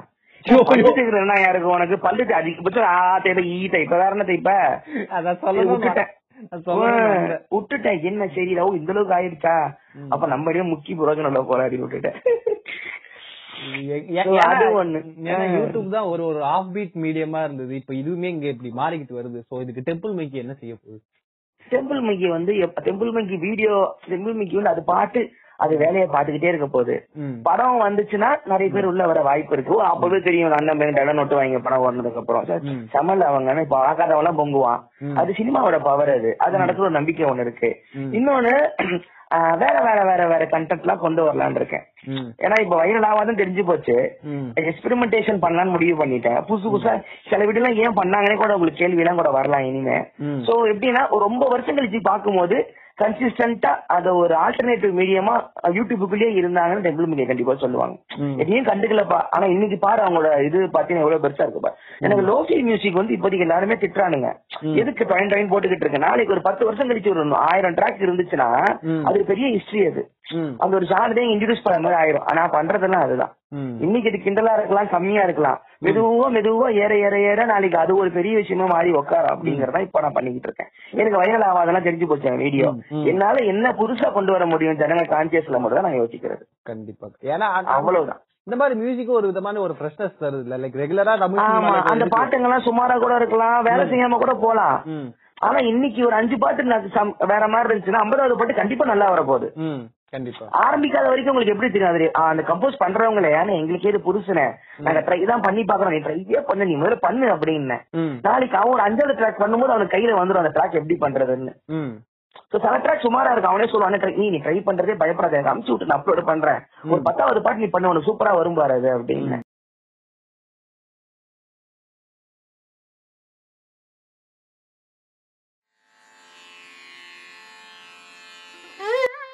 இந்த மாதிரி சப்கல்ச்சர் எல்லாம் இன்ட்ரோடியூஸ் பண்ணலாங்கலாம் என் plan depression Daniel depression depression depression டேனியலுக்கு இன்னும் டிப்ரெஷன் போகல. என்னையுமே சொன்னாங்க ஏன் நீங்க டிப்ரெஷன்லாம் என்ன நீங்க ரொம்ப நார்மல் ஆக்குறீங்கன்னா ஏ புண்டை நானே டிப்ரெஷன் ஆகும் நீ யாரா சொல்ற? நானே பேஷண்ட் தான் அப்படின்னு நான் பேசுறதே அப்படிதான் இருக்கேன் நானே அப்படின்னு அப்புறம் நிறைய பேர் சொன்னாங்க ஆனா எங்களை பத்தி யாருமே பேசுறது இல்லைன்னு. நீங்க மட்டும் தான் கரெக்டா அதே மாதிரி பண்ணீங்க. எப்படிங்க நானே அதுதான் இருக்கேன். அப்படின்னு ஏதோ ஒரு பேசிக்கிட்டே இருப்ப டக்குனு அது மேல ஒரு இன்ட்ரெஸ்டே போயிரும்னே ஆ. அமைதியாயிரும் அதான் கரெக்டா பண்ணீங்கன்னு என்ன சொல்றானுங்க? இப்படியாவது பண்ணீங்க நார்மல் ஆக்குங்கண்ணே அப்படின்தான் ஆ. எங்களுக்கு ஒரு பிரச்சனை இருக்குது நீங்க வெளியே சொல்லுங்க. இந்த காயவழிங்க சொல்லாமலே எங்களை வந்து பாவம் பாவம் சொல்லி சொல்லி எங்களை தள்ளி ஒதுக்கிட்டானுங்க அப்படின்னா. அப்புறம் தான் எனக்கே நிம்மதியாச்சு அந்த சீரியஸ் பண்ணதுக்கு. பாவம்னு சொன்னா கூட பரவாயில்ல. இவனுங்க என்ன பண்ணிடுவானுங்க? சோகத்துக்கும் டிப்ரெஷனுக்கு ஒரு வித்தியாசம் புண்டே இல்லாம நம்ம டிப்ரெஷன் இருக்கோம்னா வாழ்க்கைனா அப்படிதான்டா இருக்கும். வாழ்க்கையில எல்லாத்தையும் இல்லப்பா அதெல்லாம் வந்து உள்ள அனுபவிக்கிறவங்களுக்கு தான் தெரியும். அனுபவிக்கிறவங்களுக்கு மட்டும் தான் தெரியுமா தவிர அறிவுரை புண்ட சொன்னா யாருக்கும் ஏறாது. என் வழி எனக்கு தான். சில பேருக்கு காரணமே இல்லாம டிப்ரெஷனா இருக்கிறவங்க இருப்பாங்க. எனக்கும் அப்படிதான் இருந்தது இந்த அந்த உங்களுக்கு ஒரு ஆகஸ்ட் அந்த மாதிரி டைம்ல எனக்கு. வந்து எனக்கு வந்து டிப்ரெஷன் கண்டு வந்து ஓஷோ திருப்பி அங்க வர ஓஷோ என்ன சொல்லும்னா. ஸ்பிரிச்சுவாலிட்டிக்கு போறதுக்கு சில பேருக்கு ஃப்ரம் பர்த்டே ஒரு ஈடுபாடு ஒண்ணு இருக்கும். அவங்களுக்கு இந்த மெட்டீரியல் வேர்ல்ட்ல என்ன இடம் நடந்தாலும் அதுல ஈடுபாடே இருக்காது அப்படிம்பாங்க. ம். அதை நான் நம்புறேன். நீ அடுத்த ஸ்டெப் நீ மெடிடேஷன் பண்றது மட்டும்தான். உன்னால என்ன பண்ணாலுமே உனக்கு டல்லா தான் இருப்பேங்கிறது வரைக்கும் சொல்லுவாரு. எல்லாம் இருக்கு? ஏதோ ஒண்ணு இல்ல அப்படிங்கறது என்னன்னு யோசிங்க அப்படிம்பாங்க. ம். சோ டேர்ன் இன்வெர்ட்ஸ் அப்படிங்கிற வார்த்தை வரும். இவங்க நேரா போய் இந்த மாதிரி ஆள்கிட்ட மாட்டிப்பாங்க. குரு கிட்ட மாட்டிப்பாங்க. அங்கதான் பிரச்சனை. நம்ம நம்மளே நம்மள செல்ஃப் டிசிப்ளின் பண்றது மட்டும் தான் ஒரே வேலை.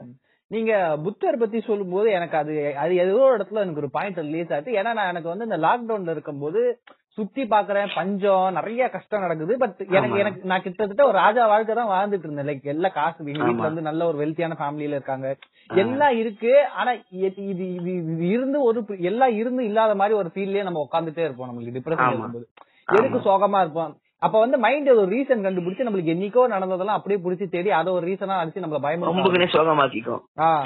இதெல்லாம் ஒரு பிரச்சனையாண்டா. பதிமூணு வயசுல கையடிச்சதெல்லாம் நான் நினைச்சு சோகப்பட கிரிஞ்சு கிரிஞ்சு கிரிஞ்சு கிரிஞ்சு. நீ எவ்வளவு பெரிய கேனக் புதியான்னு தெரியுமா? நீ எல்லாம் எப்படி நீ எல்லாம் உயிரோட இருக்கணுமா? நீ? சில சமயம் நைட் எல்லாம் தூக்கம் போயிடும். ரெண்டு மணிக்கு உட்காந்துப்பேன். என்னடா டேய் என்னடா? இன்னொன்னு தேர்ட்டி தாண்டிட்டீங்கன்னா உங்களுக்கு இன்னும் அந்த ஏஜ் அட்டாக் ஒண்ணு இருக்கு. மிட் லைஃப் கிரைசிஸ்னு ஒண்ணு வரும். அது தேர்ட்டில கூட எனக்கு தெரியல. தேர்ட்டி த்ரீல பயந்துட்டேன். ஏன்னா தேர்ட்டில படம் வந்துரும் ஷூட்டிங் ஸ்மூத்தா தான் போயிட்டு இருக்கேன்னு யோசிச்சிட்டேன் ஒரு டூ இயர்ஸ் படக்குன்னு ஓடிடுச்சு ஒன் இயர் நிக்குது ஒரு ஒன் இயர் சென்சார்ல ஓடி இருக்கு திடீர்னு பார்த்தா முப்பத்தி மூணு. அந்த வயசுல வந்து தேடுற முப்பத்தி மூணுல மத்த டேரக்டருங்க எப்ப ஆரம்பிச்சிருக்காங்கன்னு. கம்பேர் பண்ண பாக்குறேன். அதுதான் Kashyap thirty eight okay Akira Kurosawa forty. முப்பத்தி அஞ்சுக்கு மேல ஆரம்பிச்சுக்கலாம் கேட்டு நான் நானே கன்சோல் பண்ணிக்கிறேன். வெற்றி மரம் தேர்ட்டி டூல ஆரம்பிக்கிறேன் ஒன் இயர் முன்னாடி. பரவாயில்ல போய் தொலையுது. இருபத்தஞ்சுல ஆரம்பிச்சிருவோம் இதெல்லாம் வந்து மனுஷனோட புத்தி இது. ஓகே ஓகே நம்மளும் ஒழுங்கா தான் போயிட்டு இருக்கோம் ஒன்னும் பயம் இல்ல பயம் இல்ல. எனக்கு பத்தொன்பது வயசா இருக்கும்போது கார்த்திக் நரேனை பார்த்து நான் எனக்கே பேர் அது தப்பு. அதெல்லாம் வந்து ஹராஸ்மெண்ட் அதெல்லாம் நீங்க தப்பு. பத்தொன்பதுல ஃபீல் பண்ணா கொண்டு விடுவோம் அவங்கள இல்ல இல்ல. இப்போ அந்த மெச்சூரிட்டி வந்துச்சு. இப்போ பொறுமையா ஆரம்பிக்கலாம். ஏன்னா அவ்வளவுதான், ஏன்னா. அப்ப வந்து கார்த்திக் நரேன் வந்து இந்த ஸ்கூல்ல நல்லா படிக்கிற ஒரு தாயலி மாதிரி. அந்த தாயலியால நம்ம வாழ்க்கையில இருக்க சந்தோஷமெல்லாம் போவோம். எல்லாமே இருக்கும். எல்லாமே ஒழுங்கா பண்ணுவாங்க. ஏன்னு நமக்கும் தெரிஞ்சு தொலையாது. என்னன்னா அப்ப கார்த்திக் நாராயண் இருபத்தோரு வயசுல டேரக்டர் ஆயிட்டாப்ல எங்க வீட்ல அப்படியே எங்க வீட்ல அப்படியே நான் ரொம்ப அது இருபத்தொன்னுல வந்துட்டு பெரிய விஷயமா பார்த்து அடுத்த படம் வந்துரும் பார்த்தா திருப்பி கௌதம் கூட்டு போய் அவரை காமெடி பண்ணிட்டாரு. சீக்கிரம் வந்ததுக்கான பிரயோஜனமே இல்லாம போயிருச்சுல இப்போ. மாஃபியா பாத்தீங்களா அப்புறம்? பாக்கல பாக்கல பாக்காதீங்க அதான் அதான் பிரச்சனை. சோ அதனால அது ஒண்ணு வரும். மத்தபடி எல்லாம் நார்மல் தான். உங்களுக்கு பாட்காஸ்ட் அனுபவம் எல்லாம் எப்படி இருக்கு? நவீன மிஷன் ஆரம்பிச்சது எப்படி? என்ன ஐடியால வந்தீங்க? நாங்க நான் இந்த பக்கம் கேக்குறேன். நாங்க ஓ வாவ். வாவ். விஜய் எங்களை கேள்வி கேக்குறாருப்பா எங்களுக்கு வந்து என்னன்னா லாக்டவுன்ல தான் நான் சும்மா இருந்தேன். இன்ஃபேக்ட் வந்து சும்மி தான் என்னோட பெரிய இன்ஸ்பிரேஷன் ஒரு கண்டிப்பா. ஆமா. பாட்காஸ்ட் ஆரம்பிக்கிறதுக்கு எல்லாமே.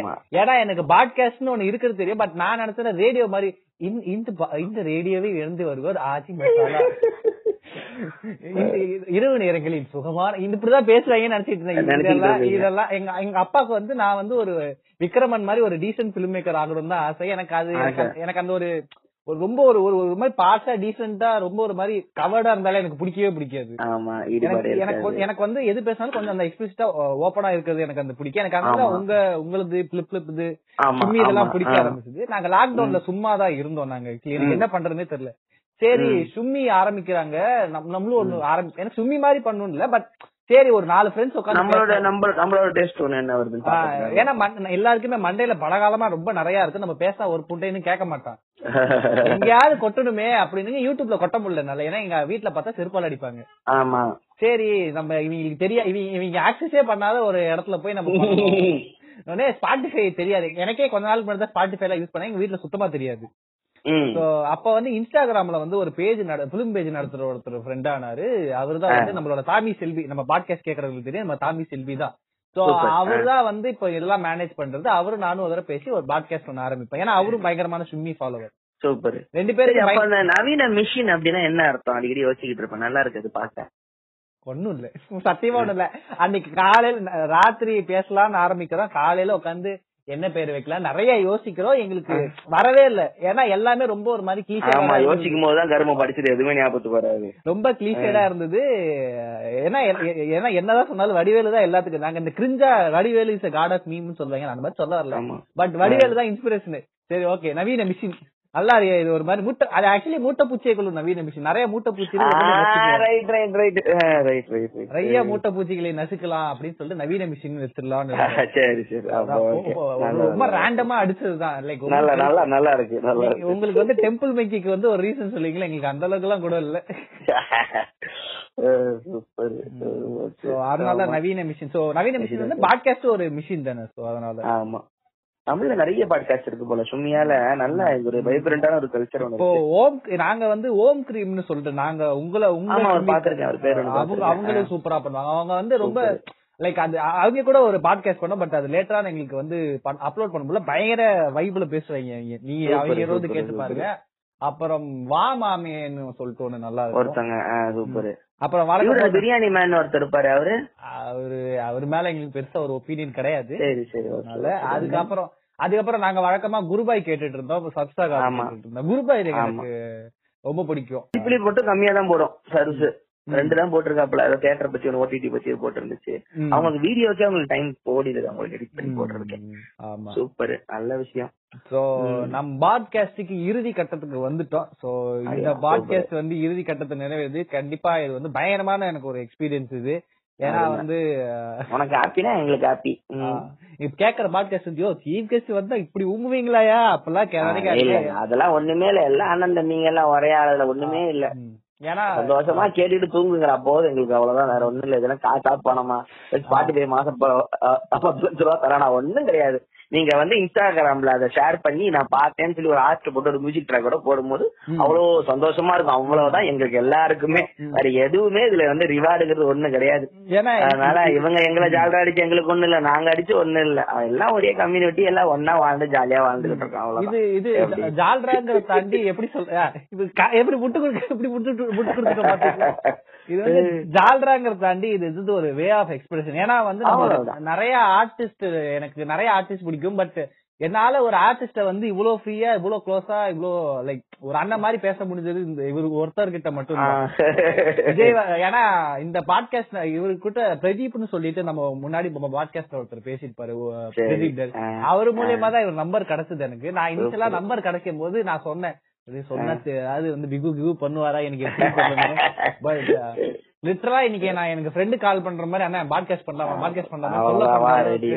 இது அவ்வளவு கிரியேட்டருங்க கிரியேட்டருங்க எல்லாருமே அனந்த தம்பிக்கு தானே. Brothers of brothers of artist அது அதுவும் வந்து பெரிய ஆ, ஒரு ஒதுக்கப்பட்ட ஒரு ஆர்டிஸ்ட் தான். நாங்க யாரு? எனக்கு எங்க எல்லாருக்கும் சரி எங்க எல்லாருக்குமே காமனா இருக்கிற ஒரு விஷயம் வந்து லைக் எப்படியாவது எங்களுக்கு ஒரு அட்டென்ஷன் ஒரு ரெகக்னேஷன் கிடைக்கணும் இது கிடைக்கவே மாட்டேங்குது எப்படி எந்த விதத்துல கிடைக்கணும்னு தேர்ற ஏங்குற ஒரு ஆட்கள் தான் சோ நானுமே. சினிமா ஃபீல்ட்ல. நானுமே சினிமா ஃபீல்ட்ல இருக்கறனால எப்போ படம் பண்ண போறேன் அப்படிங்கிற ஒரு இதுல இருக்கறனால சோ அங்க இருக்கிற ஒரு மனுஷன் வந்து என்னைய மாதிரி என்னைய ரிஃப்ளெக்ட் பண்றாரு அப்படிங்கிற ஒரு ஆனந்தம் சீக்கிரமே நடந்துரும் அவ்வளவுதான். சோ அது மட்டும் இல்லாம. கடைசி விஷயம் வந்து விஜய் வரதராஜ் வந்து நம்ம ஓசோ பத்தி நீங்க ஒண்ணு சொல்லியிருந்தீங்க. வந்து நம்ம வாழ்க்கையில தோன்ற கேள்விக்கு ஒரு மனுஷன் பதில் சொன்னா எவ்வளவு நல்லா இருக்கும்? எனக்கு தெரிஞ்சு. நீங்க எனக்கு தெரிஞ்சு உங்ககிட்ட ஒரு கனெக்ட் ஆன விஷயம் எனக்கு அதான். எனக்கு எங்கேயோ வாழ்க்கையில நான் தேடிட்டு இருந்த விஷயம் இந்த மனுஷன் நம்ம மனசுல தோன்ற விஷயத்த இந்த மனுஷன் ஏதோ பேசுறாப்ல எப்படி அப்படிங்கிற இல்ல எனக்குமே வந்து ஒவ்வொரு முறை கிரியேட் பண்ணும்போதும் தோணும். இது எல்லாருக்கும் போய் சேராட்டி யாரா ஒருத்தனுக்கு இது ஒரு பதிலா இருக்கும். அவன் கோபத்தை சொல்லிட்டான்னு இருக்கும். எவனா ஒருத்தன் அழுதுருப்பான். எவனா ஒருத்தன் ஆயிட்டு சிரிச்சிட்டு தூங்கிருப்பான் அது போதும். அவ்வளவுதான் தோணும். வேற எதுவுமே வந்து சந்தோஷம் இல்ல. அதனால அது ஒண்ணுதான். இப்ப வரைக்கும் எவ்வளவு அப்ஸ் அண்ட் டவுன்ஸ் லைஃப்ல இருந்தாலும் தொடர்ந்து நான் வீடியோ போட்டுக்கிட்டு இருக்கிறதோ. பாட்காஸ்டோ படம் இவ்வளவு பிரச்சனை வந்து இருக்கிறதோ வந்து யாராவது ஒருத்தர் கேட்டுக்கிட்டே இருக்கான் அப்படிங்கிறது மட்டும்தான். அதனால அவங்க எல்லாம் இல்லன்னா நமக்கு இங்க வேலையே ஓடாது. ஏதாவது நீங்களா ஏன் உங்களோட இன்ஸ்டா மெசேஜ் எல்லாம் ஏன் ரிப்ளை பண்றீங்களா மத்தவங்க எல்லாம் கேட்பாங்க. எனக்கு அவங்க மட்டும்தான் எனக்கு இருக்கிற ஒரே சம்பளம். ஒருத்தன் உங்க வீடியோ பார்த்தேன் சூப்பரா இருக்குன்னு சொல்லி பதில் சொல்ல நான் எதுக்கு நான் மனுஷன் புண்டையா வாழ்ந்துகிட்டு அப்படின்னு. அதனால அது ஒண்ணுதான் நமக்கு. அது வேற எதுவுமே எனக்கு லைஃப்ல ஒரு ஜூஸ்ங்கிறதே இல்ல. தொடர்ந்து டெய்லி லைஃப் காலை எந்திரிச்சு நீங்க ஒரு வாழ்க்கை வாழலாம்னா நம்ம நம்மள கேட்கறதுக்குனே இவ்வளவு பேர் உட்காந்துருக்காங்கன்றதான் உங்களுக்கும் அதுதான் ஒரே ஒரு விஷயமா இருக்கும். இந்த பாட்காஸ்ட் ஆரம்பிக்கிறதுக்கும். அவங்களுக்கும் தான் நன்றி எங்களுக்கு ஒரு பெரிய லெட் அவுட் தான் இது. நன்றிண்ணே நன்றி எங்களுக்கு எங்களை மாதிரி ஒரு சின்ன கண்டென்ட் கிரியேட்டருக்கு வந்து உங்களை மாதிரி ஒரு வெயிட் கை வந்தது வந்து பெரிய விஷயம் தான். So finally. இது வந்து நடந்துருச்சு கிட்டத்தட்ட மாச இல்ல கணக்காக எனக்கும் ரொம்ப நானும் ரொம்ப நாளா நான் தள்ளிப்பட்டு இவங்க போஸ்ட் எல்லாம் போட்டு எனக்கு வர முடியாம போனதுக்கு வந்து ரெண்டாவது படம் காரணம் கொரோனாவால நிறைய இல்லைங்க. உங்களுக்கு மாதிரி ஃபேமிலி பிரச்சனை எல்லாருக்குமே இருந்ததெல்லாம் தாண்டி இப்பதான் சரியாகி வந்தோம். அதனால உங்களுக்கு தாமதத்திற்கு பாட்காஸ்டாளர்களுக்கு வருந்துகிறேன். கூப்பிட்டதுக்கு நன்றி. அதான் சொல்லணும். அவங்க சொல்லணும். அவங்க அவங்க கேட்பாளர்கள் தானே நம்முடைய. ஆமா நாளைக்கு ஒரு ஐம்பதாயிரம் போட்டு விட போட்டு விட மாட்டாங்க